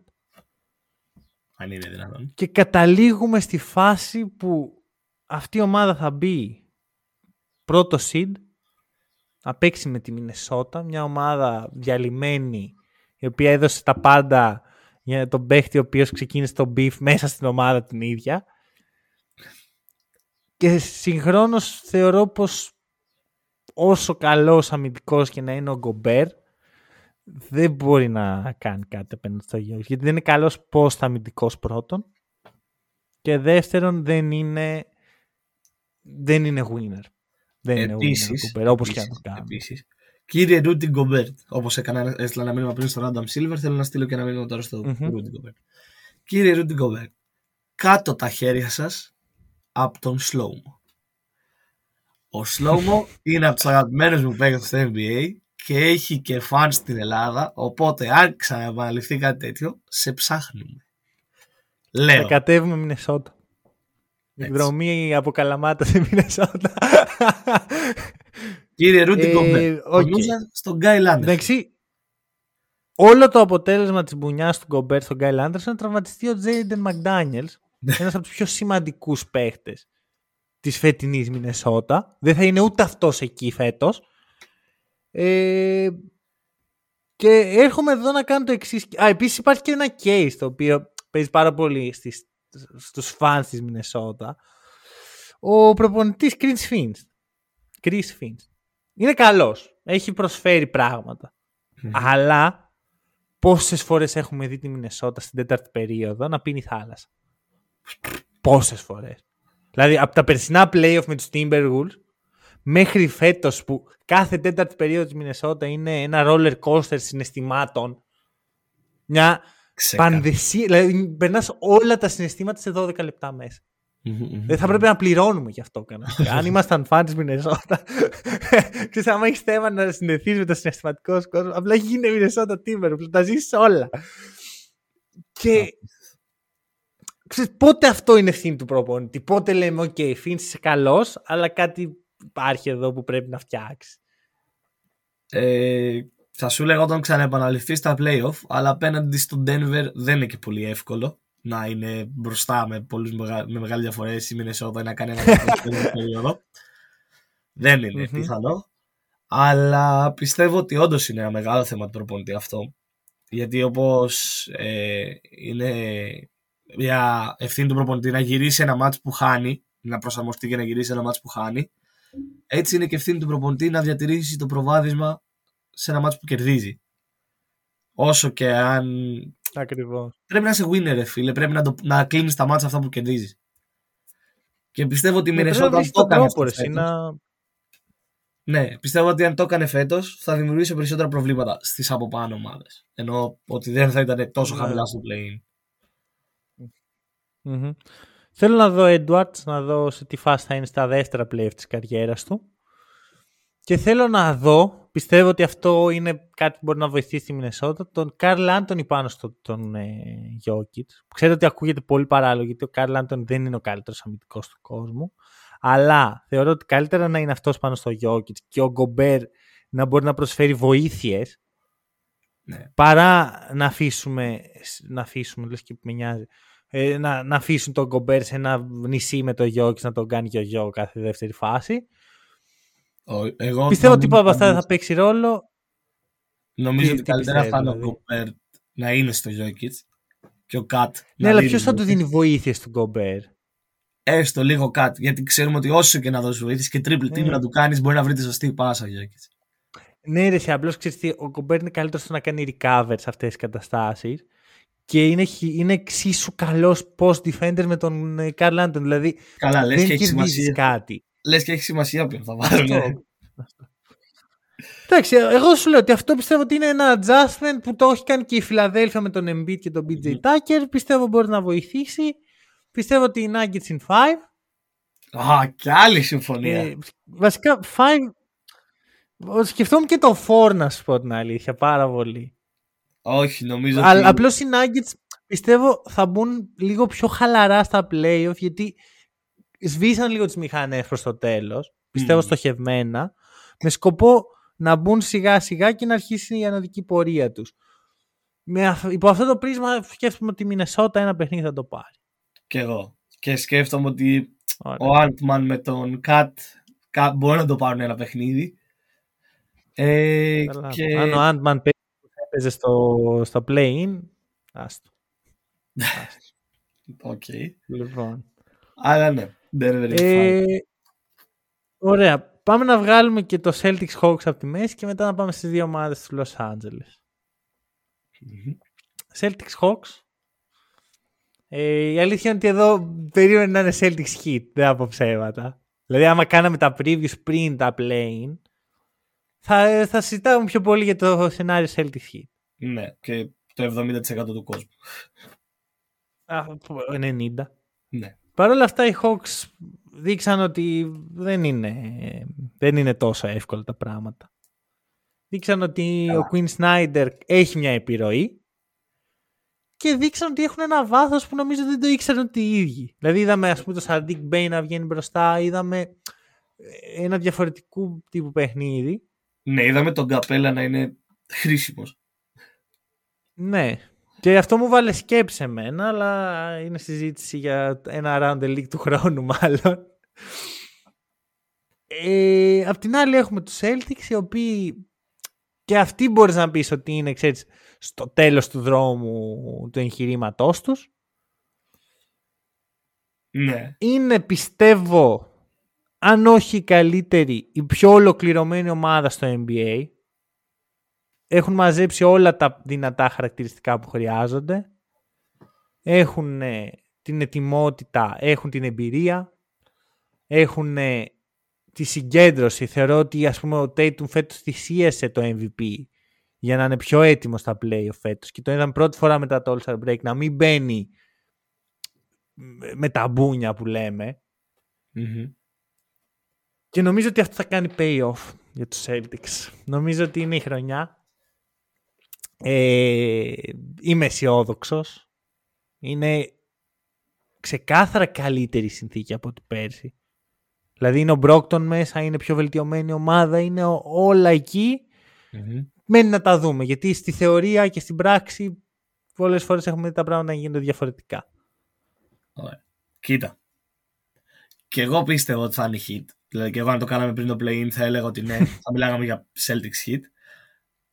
Και αν ήταν η hit, θα ήταν πολύ διαφορετική η πρόβλεψή μου και για τα playoff γενικότερα. Αλλά. Δηλαδή. Πιστεύω ότι αν ήταν η hit, ε, θα ήμουν 100% σίγουρος ότι το Milwaukee θα κερδίσει την Ανατολή. Γιατί οι Celtics για να φτάσουν εκεί θα πρέπει να έχουν περάσει από hit, από Sixers και μετά θα πέφτουν πάνω στους Bucks. Δηλαδή... Εντάξει, πάντως πέρσι πέρασαν από Nets Bucks και μετά πέσαν πάνω στους hit που ήταν καλύτεροι από ό,τι φέτος. Βέβαια, η φετινή Bucks είναι καλύτερη από ό,τι η πέρσινη Heat. OK. Okay. Ε... Λες ότι η κούραση θα τους είχε καταβάλει, ας πούμε. Ναι. Τώρα που έχουν τους Hawks στον πρώτο γύρο, που θα είναι πιο χαλάρα τα Βλέπεις τόσο καλύτερο τους Heat από τους Hawks. Γιατί εγώ με αυτά που είδα από τους Heat ξενέρωσα λίγο. Λέω, okay. Ναι, σου λέω ότι δεν θα, δυσκόλευαν, δεν θα δυσκολέψουν αμυντικά, δεν θα ρίξουν ξύλο. Αυτό ναι. Δεν θα ρίξουν ναι. ξύλο, δεν θα κουράσουν επιθετικά τον Tatum και τον Brown.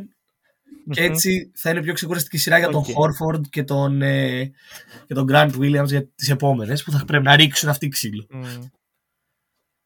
Πώς τους βλέπεις τους Celtics γενικότερα; Μ' είναι, συμφωνώ σε αυτό που είπες ότι είναι ολοκληρωμένοι, ότι είναι πραγματικά ένα ρόστερ με βάθος, με λύσεις που έρχονται από τον πάγκο, με λύσεις στη βασική πεντάδα που δεν φαίνονται. Δηλαδή δεν περιμένεις τον Χόρφορντ να σου πάρει παιχνίδι, που όμως θα το πάρει. Μπορεί να, μπορεί να είναι ένας μεγάλος X Factor σε ένα μάτσο ο Χόρφορντ, μπορεί να είναι ο Grant Williams, μπορεί να είναι ο Brogdon, μπορεί να είναι ο Derek White. Έχουν λύσεις πέρα από τους stars τους.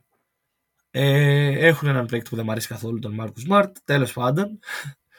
Ε, δεν αρέσει καθόλου ο Σμαρτ. Ε, δεν μου αρέσει πραγματικά. Πρέπει να το συζητήσουμε κάποια στιγμή αυτό. Ναι. Όχι ε... τώρα. θα, θα πάει πολύ η βαλίτσα. Είναι όντως ολοκληρωμένοι, αλλά πιστεύω ότι τους λείπει ένα, ένα τσίκ, ένα κάτι. Αν θα το δώσει ο Μπράουν, που τον είδαμε πέρυσι στα playoff να κάνει πολύ step up και οπότε πρέπει λίγο να κάνει step up και ο Tatum φέτος. Αν οι δυο τους δείξουν ότι είναι δίδυμο που μπορεί να πάει όχι στο τέλος, μπορούν να το δείξουν, αλλά πρέπει να το κάνουν. Κατάλαβες πώς το λέω. Πιστεύω ότι... Ναι, ναι, ότι πρέπει να το αποδείξουν για να ναι. πιστείς ότι okay, αυτή είναι. Αυτό. Ε, τώρα έτσι που έχει το Hawks Celtics ε, είναι αυτό το matchup, θυμάμαι εσύ μια ασέβεια των Hawks προδιετίας που είχαν πάει στους Celtics και τους είχαν προτείνει τον John Collins για τον Jalen Brown. Ρε Hawks. Δηλαδή, και θυμάμαι τότε οι Celtics αρνήθηκαν και ζήτησαν, ξέρω εγώ, κάτι Trey Young, κάτι, κάτι περίεργο. Και ήταν όλοι σε τι κάνουν Celtics, ε, τι προτάσεις είναι αυτές. Sorry κιόλας. Οι άλλοι ήρθαν, δώσαν John Collins για Jalen Brown. δηλαδή κάπου Πόσο κακό fit είναι ο Collins με τον Dayton. Πόσο κακό fit είναι ο Collins παντού. Δηλαδή δεν, δεν μπορώ να δω πολλές ομάδες. Πιστεύω ότι ο Collins πρέπει να γίνει πεντάρι. Αλλά αυτό είναι άλλη συζήτηση. Για τελείως άλλο setup. mm Πιστεύω ότι δεν θα. Ε, ενώ μου αρέσουν οι Hawks σαν ιδέα, σαν σενάριο, πιστεύω ότι δεν είναι ακόμα εκεί. Παρ' όλα αυτά, θα τους κάνει καλό που θα πάρουν εμπειρία επιπλέον από τα playoffs. Σίγουρα. Δηλαδή, αποκτάς και ένα consistency ότι τρία χρόνια είμαστε στα playoffs, είμαστε και νεανική ομάδα. Ο Hunter θα έχει την ευκαιρία να μαρκάρει τον Dayton και τον Brown σε μια σειρά 7 ε, αγώνων, οπότε και άλλη εμπειρία για ένα παίχτη ο οποίος θεωρώ πολύ κρίσιμη την εξέλιξή του για το εγχείρημα των Hawks. Mm-hmm. Γελάς. Ναι, γελάω γιατί είμαι σειρά 7 αγώνων. 7 εννοώ best of 7 series. Ναι. Είμαι ανάμεσα στα 4 και στα 5. Κι εγώ. αλλά μάλλον ενώ στην αρχή είχα γράψει 4, νομίζω ότι θα είναι 5. Νομίζω ότι ο Queen Snyder. Ακριβώς το ίδιο. Ακριβώς το ίδιο, ναι. δηλαδή έχω τέσσερα και από πάνω έχω πάει και το έχω πατήσει. Το και εγώ και εγώ έχω γράψει σκούπα 4-0 και το έχω κάνει 4-1.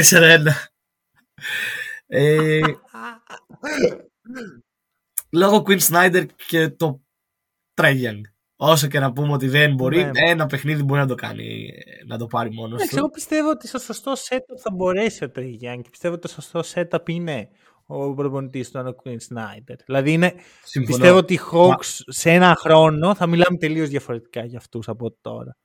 Ναι, ναι, ναι, ναι, μ' αρέσει. Ίσως, το ε, ίσως είναι αρέσει πάρα πολύ το fit Murray ε, Young Quin Snyder. Μ' αρέσει πάρα πολύ αυτή η τριάδα. Mm. Και κάτι πρέπει να κάνουν. Και έχουν υλικό ρε φίλε; Ναι, έχουν. Saddiq Bey, De'Andre Hunter, Bogdanović. Ε, Στους ψηλούς κάτι υπάρχει. Υπάρχει, πρώτη, υπάρχει υλικό που απλώς πρέπει να γίνει ένα ξεσκαρτάρισμα. Ένα Snyder Cut. Ναι. λοιπόν.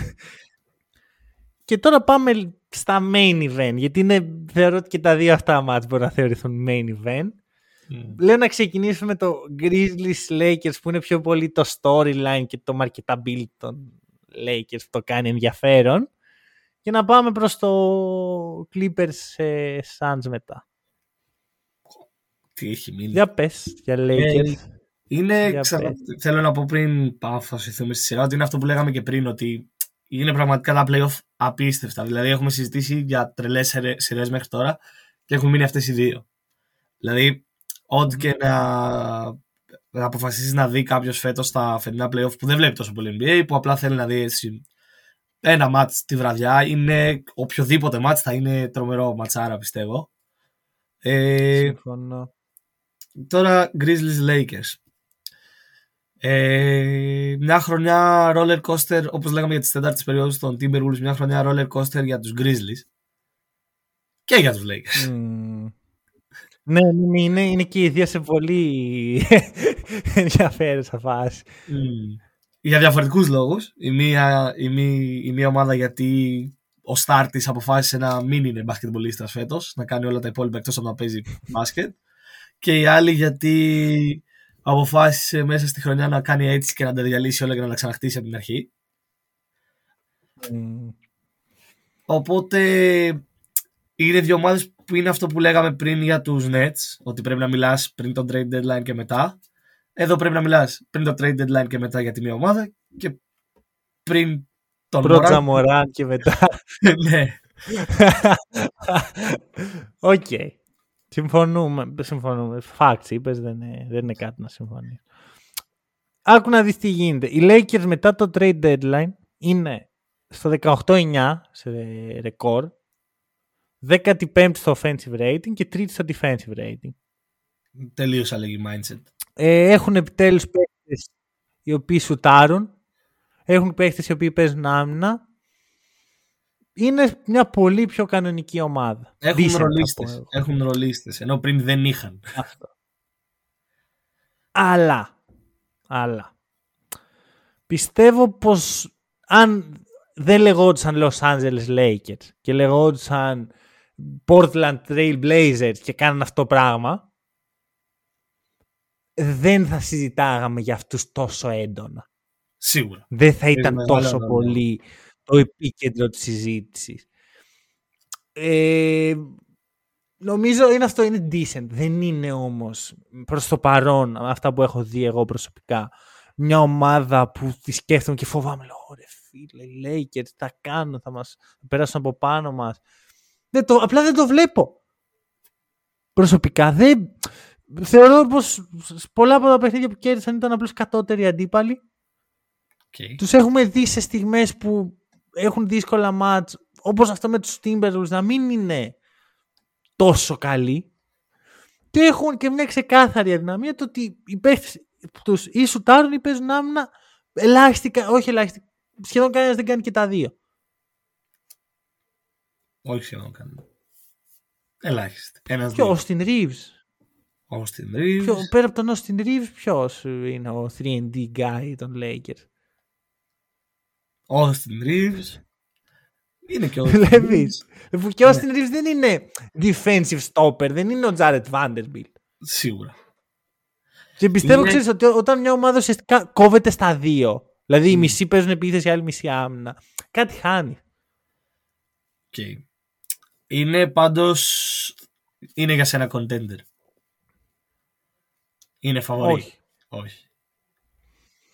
Όχι. Όχι. Δεν είναι καθόλου τίποτα από αυτά για μένα. Δηλαδή, θα σου πω το εξής. Αν δεν παίζαν με τους Grizzlies και παίζαν με οποιαδήποτε άλλη από τις έξι ομάδες που είναι από πάνω τους, θα τους είχα για first round exit. Αλλά πέσαν πάνω στην περίπτωση, ρε φίλε. Ρε φίλε, Πέσανε στην ομάδα που λείπει ο Steven Adams. Ναι. Που έχουν περάσει τα πάντινα. Που έχουν δείξει πέρσι ότι δεν είναι απαραίτητα τόσο καλή στα playoff. Πέρασαν τη Μινεσότα, η Μινεσότα τους είχε κάνει γιογιό μέχρι να φτάσουμε στις τέταρτες περιόδους που εκεί έσβηναν μηχανές. Ναι. Από τα έξι παιχνίδια που παίξαμε τους Timberwolves η Μινεσότα κέρδιζε τα πέντε Στο τέλος της τέταρτης περίοδου. και, τα, χα- και, και, και πνίγηκαν τρεις φορές. Ναι. Είναι... Θα σου πω τι πιστεύω. Οι Lakers για μένα είναι σε μια γκρίζα ζώνη. Είναι λίγο κάτω από τα φαβορή. Λίγο πάνω από τα... Ξέρεις, αυτές που μπορούν. Δεν είναι απλά, δεν είναι κάπου από τα δύο, είναι στη μέση και αυτό σημαίνει λόγω ενός παίκτη. Ξεκάθαρα λόγω ενός παίκτη. Που μέχρι και 55, LeBron. ναι, που μέχρι και 55 χρονών να παίζει, playoff LeBron δεν στοιχηματίζεις εναντίον. του. Ναι, έκφραση που σου αρέσει. Πόσο της εκατό του playoff LeBron θα δούμε όμως; Γιατί τελευταία φορά που είδαμε playoff LeBron ήταν στο Bubble. Ναι, Και εκτός Bubble ήταν το 18. ναι. Πάει πολύ πίσω η βαλίτσα πλέον. Όσο πίσω και να πάει. Δηλαδή, Οκ. είναι ρε φίλε ένα force που δεν είναι ότι μπορείς να το ελέγξεις, ότι μπορείς να πεις ότι όχι δεν θα είναι καλός και να είσαι σίγουρος, ή ότι ε, θα είναι μέτριος και πάλι να είσαι σίγουρος. Είναι ο Λεμπρόν που μπορεί να κάνει απίστευτα πράγματα. Τον έχουμε δει, το κάνει 20 χρόνια τώρα. Δεν είναι ότι θα είναι πρώτη φορά, θα δούμε τον Λεμπρόν και θα πούμε τι έκανε. Ε, Ναι, δεν το πιστεύω, δεν το έχω ξαναδεί ποτέ. ναι, είναι λίγο suffering from his success για τον LeBron. Το ότι δεν του δίνουμε τόσο, τόσα credits για αυτά τα playoff run που έχει κάνει. Είναι ξεκάθαρα επειδή τα έχει κάνει επανειλημμένα. Δεν είναι ότι το έκανε μία φορά, το ξανά έκανε, το πήρε, Μμμ. πήρε τον Ζιντράου, να σου Πολύ Ιλγκάουσκα, σωστό αυτό που πήρε λέει. μετά τον Τελαβεντόβα και τον G.R. Smith. Και ε, τώρα ξαναπήρε τον Tristan Thompson, τώρα ξαναπήρε τον, Tristan- τον Tristan Thompson. Είναι αυτό που είπα ότι δεν, είναι, προ- δεν θα είναι η πρώτη φορά. Απ' την άλλη, και εγώ θεωρώ ότι αν ήταν ε, απέναντι σε κάποια άλλη από τις έξι ομάδες θα ήταν δύσκολα τα πράγματα. Αλλά με το Memphis, εντάξει. Πολύ μεγάλο στόμα για πολύ λίγα πράγματα μέσα στο παρκέ θα πω εγώ. δηλαδή, Ναι. Κύριε Πα- Dylan Πάντα Brooks, αυτό. που- κύριε Dylan Brooks, λίγο ηρεμία. Κάντα στο παρκέ και μετά βγες και πες ότι τα έκανα. Αυτό. Όπως είπε και ο Draymond Green, insecurity is loud. Που αν δεν κάνω λάθος το το είπε πρώτα ο Ο Γκομπέρ. Ρούντι Γκομπέρ δεν το είπε. Ε, ναι, ναι, ναι, καλά πήγε αυτό.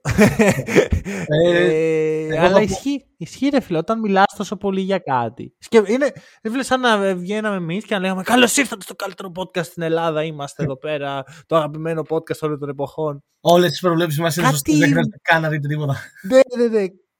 Κάτι θέλω να, να κερδίσω, κάτι θέλω να, να αποδείξω στον εαυτό μου. Ε, Το πώς μιλάς και το τι λες για τον εαυτό σου δείχνει πάρα πολλά πράγματα για το πώς νιώθεις. Αλλά αυτό δεν σημαίνει ότι ό,τι πεις ισχύει. Συνήθως ό,τι πεις υποδηλώνει κάτι άλλο που ισχύει. Και νομίζω ότι παίζει πολύ αυτό με τους Grizzlies. Υπάρχει αυτό το διαμάντι, το ακατέργαστο, το, το υπέροχο, αυτός ο, ο καταπληκτικός παίκτης, ο Jaren Jackson Jr., ο οποίος θεωρώ πως είναι, ρε παιδί μου, είναι ο σύσυφος που κρατάει τη γη όλη σε Είναι- αυτήν την ομάδα. Να τη συνδέσουμε τη σειρά που μιλάγαμε πριν. Το καλύτερο fit δίπλα στον Trey Young. Είναι- Νομίζω ότι ο Jaren Jackson Jr. είναι το καλύτερο fit δίπλα στη μισή λίγα. Ναι, αλλά ξεκάθαρα, αν βάλεις τον Trey Young πιο ψηλό δίπλα του, δεν θα Jr. Είναι Μμμ, άλλη συζήτηση είναι βέβαια. Αυτή φανταστικός. Είναι Πιστεύω όμως θα καταπληκτικός παίξει παίκτης. ρόλο η απουσία του Adams. Πιστεύω θα εγώ. παίξει ρόλο η. Χάνουν απουσία μέγεθος του. πολύ. Οι Lakers δεν είναι Minnesota. Για να, να πεις ότι δε- ξέρεις, θα δυσκολευτούν, αλλά θα τους περάσουν. Και μάλλον εκεί που περίμενα ότι θα διαφωνήσουμε σίγουρα, βλέπω τη συμφωνία να έρχεται. Για άλλη. Για δώσε πρόβλεψη. Ε, Los Angeles Lakers στα 6. Ω, ω, τα ίδια ακριβώς. Ο Μάνος όταν κάναμε την πρώτη πρόβλεψη έλεγα, Ω, έχουμε και μια συμφωνία μετά από 7 σειρές που οι 6 Ναι, ναι, είναι ναι. ίδιες. Ε, εντάξει, τι να κάνω. Ξέρεις τι γίνεται τώρα. Πιστεύω ότι αν ρωτήσεις 10 άτομα. Αν και. Όχι, είναι ο Λεμπρόν μέσα. Είναι ο Λεμπρόν και οι Lakers. Είναι δύσκολο. Μμμ. Ωραία. Εντάξει. Ε, εντάξει. Ε, επίσης να πω πιστεύω. ότι οι Los Angeles Lakers θα πρέπει να καλέσουν τον Shannon Sharp στο γήπεδο. Δηλαδή είναι επιβεβλημένο να είναι Ναι, εκεί. ρε φίλε. Είναι επιβεβλημένο. ναι, ναι, το- το- Γενικά υπάρχει προϊστορία και εδώ. Δηλαδή. Είναι. Ρε, εσύ, ας πούμε τώρα. ε, Σε ρωτάω. Παίζουν Lakers Grizzlies και ταυτόχρονα παίζουν Warriors ε, Kings. Ένα μάτι στο Θέλω λάπτοπ. να δω και τα δύο, δεν γίνεται. Ένα μάτι στο λάπτοπ, ένα μάτι στην Αυτό. τηλεόραση και, και αληθορίζεις ταυτόχρονα. Αυτό δεν γίνεται, ρε φίλε. Και, τα- και έχεις και, ξέρω εγώ, νίξε καβαλίερ ταυτόχρονα. είναι Δηλαδή, αυτό που είπαμε, είναι το- αυτό που είπαμε, το ότι μόνο- Όποιο μάτς και να διαλέξεις, εκτός και αν Θα είναι τον περάσει Denver καλά. Minnesota. Εκτός αν διαλέξεις τον Denver Minnesota, κοιτάξτε. Είπε μεγάλη κουβέντα. Εντάξει, και κοίτα, υπάρχουν τα, τα μάτια της Ανατολής που δεν θα είναι τόσο ενδιαφέροντα. Δηλαδή και το Milwaukee Heat δεν θα πω τι είδαμε. Αλλά στη Δύση, ρε φίλε, τα Κύριε τρία Adam μάτσα πήρε Silver, φωτιά. άλλη μια πρόταση. Άλλη μια πρόταση. Βάλε μαζί αυτά τα μάτσα. Milwaukee, Minnesota και βάλε και την Boston μαζί εκεί, βάλτε και τα τρία. Και ας τα υπόλοιπα Αυτό, να... όχι, να τα βα- όχι μαζί, να τα βάζει μαζί με κάποιο άλλο καλό. Ναι, ναι, Και ναι, να ναι, ξέρουμε ποιο να καλύτερα. μην βλέπουμε. Καλύτερα έτσι. Καλύτερα έτσι. Ωραία. Ωραία. Και πάμε και στο τυπικά main event, το οποίο θεωρώ ότι είναι η πιο εμπορική σειρά. Άμα δεις το, τις ομάδες που Τα έχουν ονόματα αντιμέτωποι και μόνο. και υπάρχει πάρα πολύ προϊστορία εδώ ρε φίλε. Πάρα πολύ. Δεν θα ήταν Δηλαδή, πολύ πιο ωραίο αν αντί για Los Angeles Clippers λεγόταν Los Angeles Lakers. να είναι οι ίδιοι παίχτες στους Οι ίδιοι Lakers. παίκτες στους στους Clippers, Lakers. λες. Ναι. Όχι, ξέρεις γιατί, γιατί ο Chris Paul έχει Οκ, πιο πολύ ναι, ναι, προϊστορία ναι, με τους χάνεις αυτό, Clippers. χάνεις αυτό, OK, OK, OK, ναι. Ναι, ναι, ναι, εντάξει, Δηλαδή ναι. είναι, είναι γραφτό να γίνει έτσι. Ήταν γραφτό να Ναι. φτάσουμε σε αυτό το σημείο. Ε, Και να πούμε ότι ωραία. το Κοίτα να δεις, οι Βιέτο- Clippers Το διάλεξαν οι Clippers σε αυτό το σημείο. Είχαν την ευκαιρία να το αποφύγουν. να χάσουν εννοείς στο τελευταίο Στο τελευταίο αγωνιστική. Ναι. Ναι, αλλά θα, θα μπλέκαν στο play-in. Δεν νομίζω μπλέκαν ότι στο ήταν play-in. ισοβαθμία με Α, τους όχι, Lakers. ψέματα, έχασαν οι Pelicans. Έχεις δίκιο. Δεν Ναι. θα μπλέκαν. Έχεις απόλυτο δίκιο. Ε, και να παίζανε τους Kings, λες. Ενδιαφέρον θα ήταν αυτό. Ναι. Θα... Ενδιαφέρον. Δηλαδή θα, θα είχαμε άλλη συζήτηση. Καλά, ενδιαφέρον Γιατί θα θα ήταν είχαμε την Warriors Suns. Εκεί να δεις. Εκεί κι αν ήταν το match αυτό. Λοιπόν. που- που- Λοιπόν, συγκεντρωνόμαστε εδώ πέρα τώρα. Γιατί έχουμε τους Clippers τους οποίους τους ξανασυζητήσαμε ε, στο Around the League που είχες έρθει. Μμμ. Ε, ο Westbrook ε, είναι πλέον μέρος της καθημερινότητάς τους. Ο αγαπημένος παίχτης. και όχι, και δεν το λέω καθόλου ηρωνικά. Ξέρω ότι ακούστηκε ηρωνικό. Ε, έχουν αλλάξει πράγματα στους Clippers. Κατά τη γνώμη μου δεν χρειαζόταν όλο αυτό. Δεν τους βλέπω καλύτερους στους Clippers. Δεν μου γεμίζουν αισιοδοξία περισσότερο.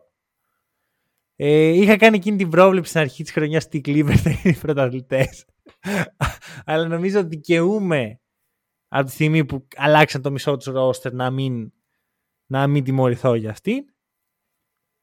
Εντάξει, πες. έχεις άλλες προβλέψεις να τιμωρηθείς, οπότε δεν είναι παραλείπτουμε αυτή. Δεν, δεν θα αναφέρω τώρα, Για δεν είναι, η πες. στιγμή, δεν είναι η στιγμή να αναφερθούμε. Τι να αναφέρεις.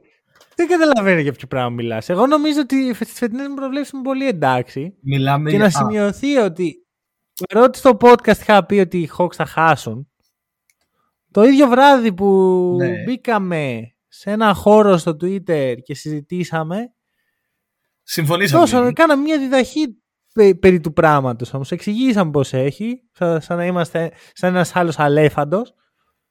Το Άρα εξηγήσαμε μας λέει- ωραία Άρα και είπαμε ότι οι παραδέχεσαι, Hawks θα περάσουν. άρα παραδέχεσαι ότι ό,τι και να γινόταν σε αυτό το μάτι ήσουν κερδισμένος. Είτε σε, στο χώρο στο Twitter είτε στο podcast. Όχι, θα σου πω γιατί. γιατί στο, στο, στο Twitter τα stakes ήταν πολύ ψηλά. Την άλλη Ναι. μέρα θα έχει γίνει χαμός. Θα λέγανε Α, είδατε, κερδίσαν οι hits. Σα τα λέγαμε εμείς.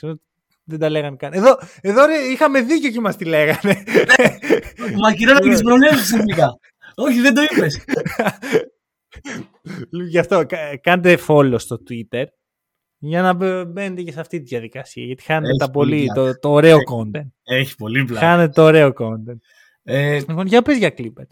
να πω για Clippers, αφού δεν θες να μιλήσουμε για τις προβλέψεις. Να πω Ποια για χαρά Clippers. είναι προβλέψη. Μα πες μου ό,τι θες. Ναι, ε, ε, στην αρχή της χρονιάς έδωσες πρωταθλητές Clippers στο NBA και να μην μιλήσουμε καν για Ευρωλίγκα. Δεν μετράει αυτό. Να μην μιλήσουμε Δεν καν για είναι- Καλά, Ευρωλίγκα. όχι, μην μιλήσουμε για Είναι NBA podcast εδώ. Δεν μετράει η Clippers, συγγνώμη. Οκ, το δέχομαι, το δέχομαι. Ε, κοίτα, οι Clippers, όπως είχαμε ξαναπεί σε εκείνο το Around the League, είναι πραγματικά η ίδια ομάδα. Δεν έχουν προσαρμοστεί, δεν έχουν αλλάξει κάτι τίποτα. Είναι ακριβώς η ίδια ομάδα.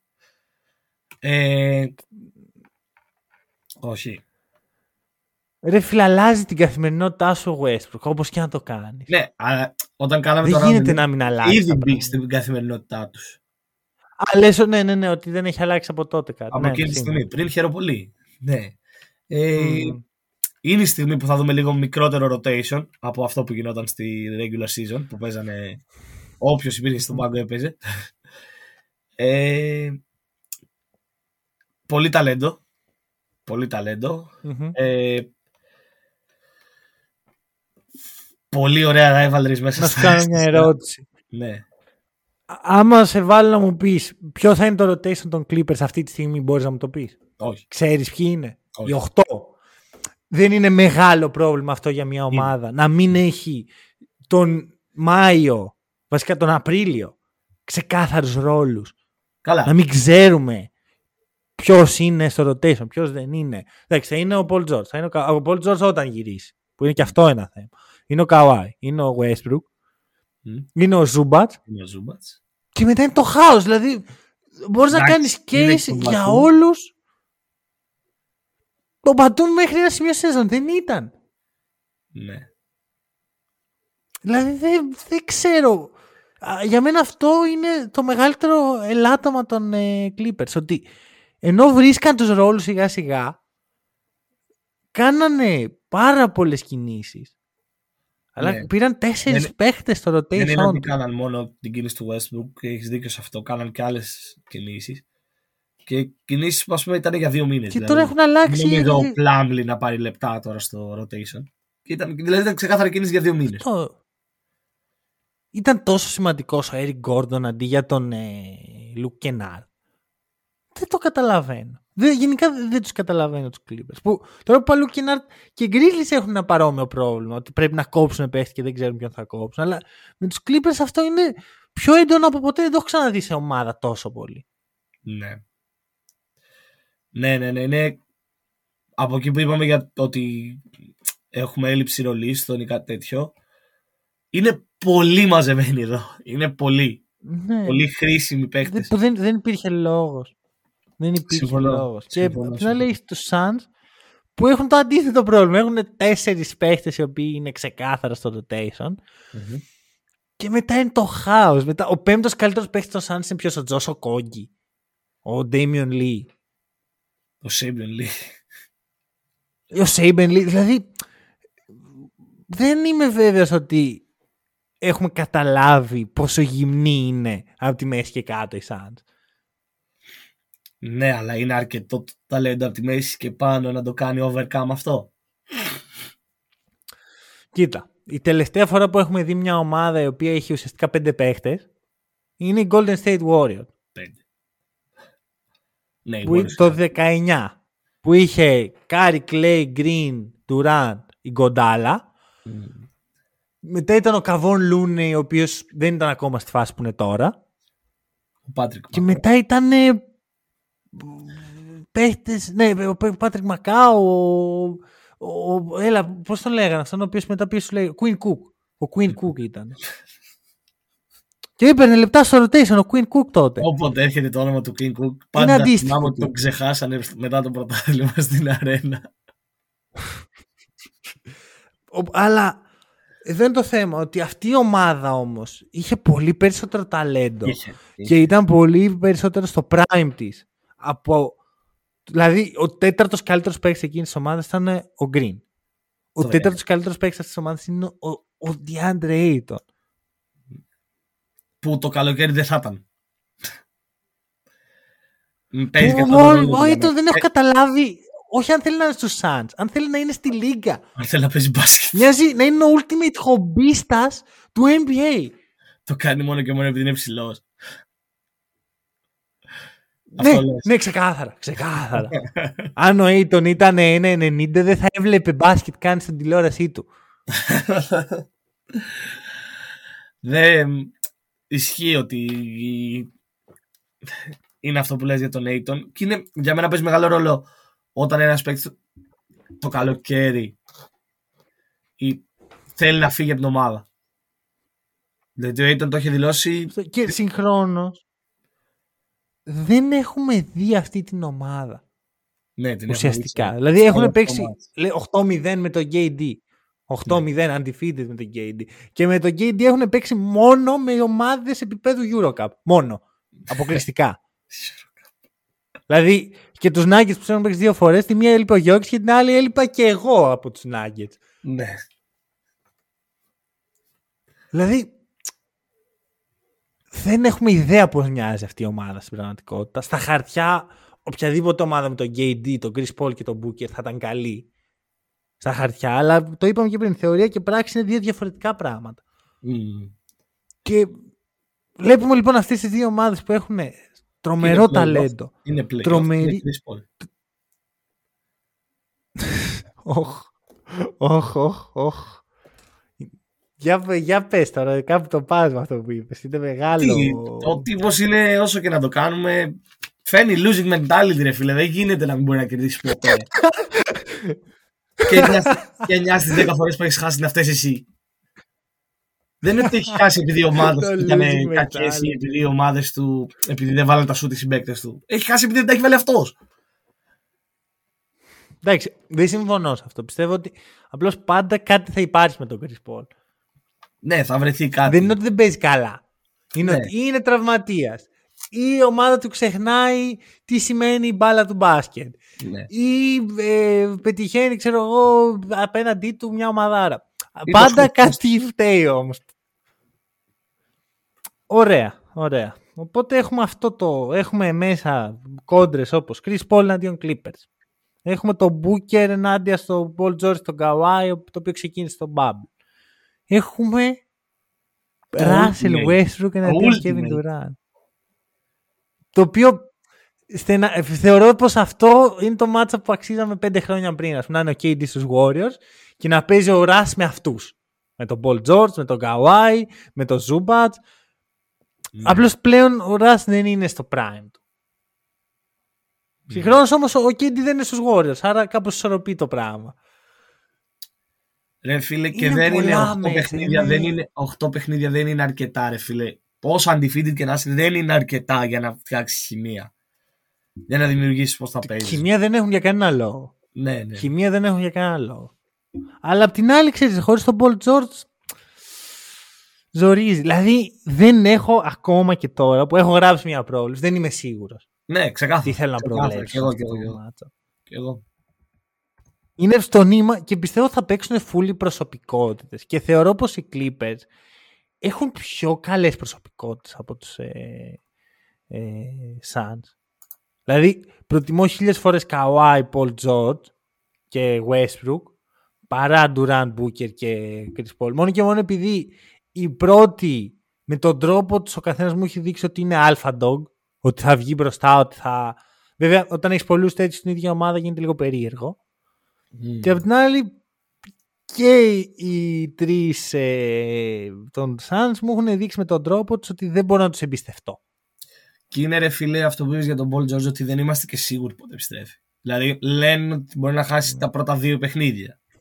Και αν χάσει και το τρίτο, μετά γίνεται πολύ περίεργο. Ναι, και ειδικά δεν ξέρουμε και, και τα πρώτα είναι στην Αριζόνα. Ναι, μετά πας στο Λο Άντζελε. Ναι, είναι πολύ περίεργο. Ωραία, δώσε μια πρόβλεψη. μετά από όλα αυτά. Μετά από όλα τα περίεργα πράγματα που έχουμε πει. Ε...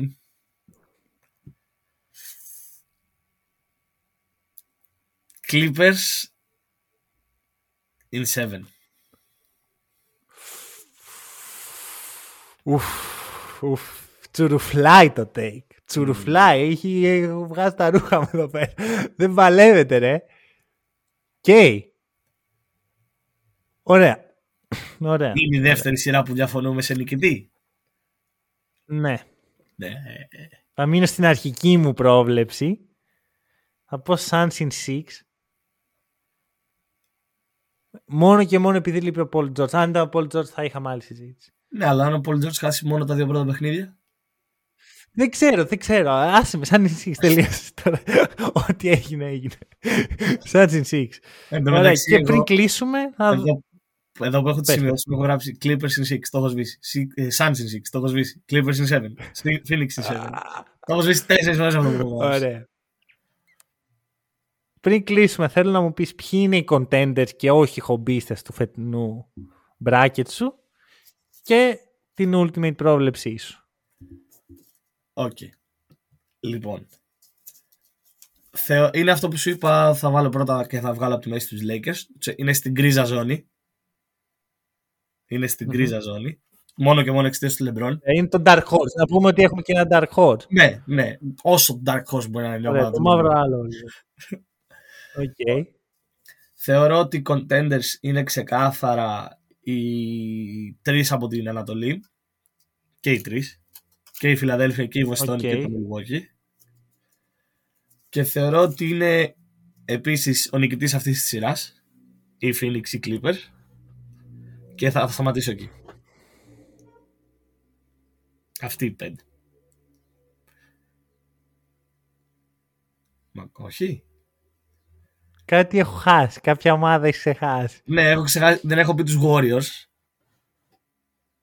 Και δεν νομίζω. Το first seed της Δύσης; Δεν είναι contender, δεν είναι. Μα να με αποδείξει ο Γιόκιτς το αντίθετο, δεν είναι. Οκ. Ωραία. Δηλαδή περισσότερο θα Πρόβλεψη; δεχω... Πρόβλεψη είναι Milwaukee εναντίον... Δεν Αμ- χρειάζεται. Δεν χρειάζεται. Milwaukee. OK. Μην, μην εκτεθούμε. Μην εκτεθούμε τελείως, μην εκτεθούμε τελείως. Που ήδη, ήδη με αυτό που είπες το έχεις, ε, δηλαδή νιώθω ότι θα εκτεθείς, αλλά οκ. Λοιπόν, οι δικοί μου contenders. Bucks Celtics, Nuggets, βάζω τους Phoenix Suns, όχι με μεγάλο ενθουσιασμό, και το δικό μου μαύρο άλογο είναι η Sacramento Kings. δηλαδή η ομάδα που θα πω, ok, θα μπορούσε να πάει μέχρι το τέλος, αλλά δεν θα πάει, είναι η Sacramento Kings. Και δίνω και ένα, μια πρόβλεψη Ultimate, πρώτη φορά στην ιστορία του Hack and Roll, πρόβλεπε πρωταθλητές Celtics. Έπρεπε κάποια στιγμή να γίνει και αυτό, έπρεπε. Είναι η πρώτη φορά, Ναι, αλλά δεν μ' αρέσει. μη, αυτό, μη γιατί με... κανένας από τους δύο- Σας κανένας από τους παρακαλώ. δύο Δεν βάλαμε την- τους Warriors. Αυτό με... Ο λόγος που δεν βάζω τους Warriors είναι γιατί θεωρώ πως στο Θα μυαλό χάσουν, μου είναι ναι. πιθανό να αποκλειστούν από τους Kings. Ναι, οκ. Αν περάσουν τους Kings ε, θα είναι και αυτοί. Αν, αν περάσουν τους Kings. Απλώς πιστεύω ότι είναι μεγάλο το, το εμπόδιο για πρώτο γύρο για μια ομάδα η οποία τώρα γυρνάει ο, ο τρίτος πιο σημαντικός της παίχτης. Το ακούω. Ο λόγος που δεν βάζω Αυτά. τον Denver, Αυτά. ο λόγος που δεν βάζω τον Denver Μμ. είναι ότι θα παίξουν στον πρώτο γύρο με τη Μινεσότα. Χαλαρή σειρά. Έχουν ήδη σβήσει και τις μηχανές και δεν ξέρω κατά πόσο θα μπορέσουν να τις ανάψουν εγκαίρως για να πάνε στο matchup με τους Clippers ή τους Suns. Εντάξει. Θα έχουμε μια καλύτερη εικόνα στο επόμενο επεισόδιο που θα δούμε το, τα πρώτα μάτς και θα έχουμε να συζητήσουμε. Μμμ. Ευχαριστούμε πάρα πολύ που μας ακούσατε. Τα λέμε σύντομα.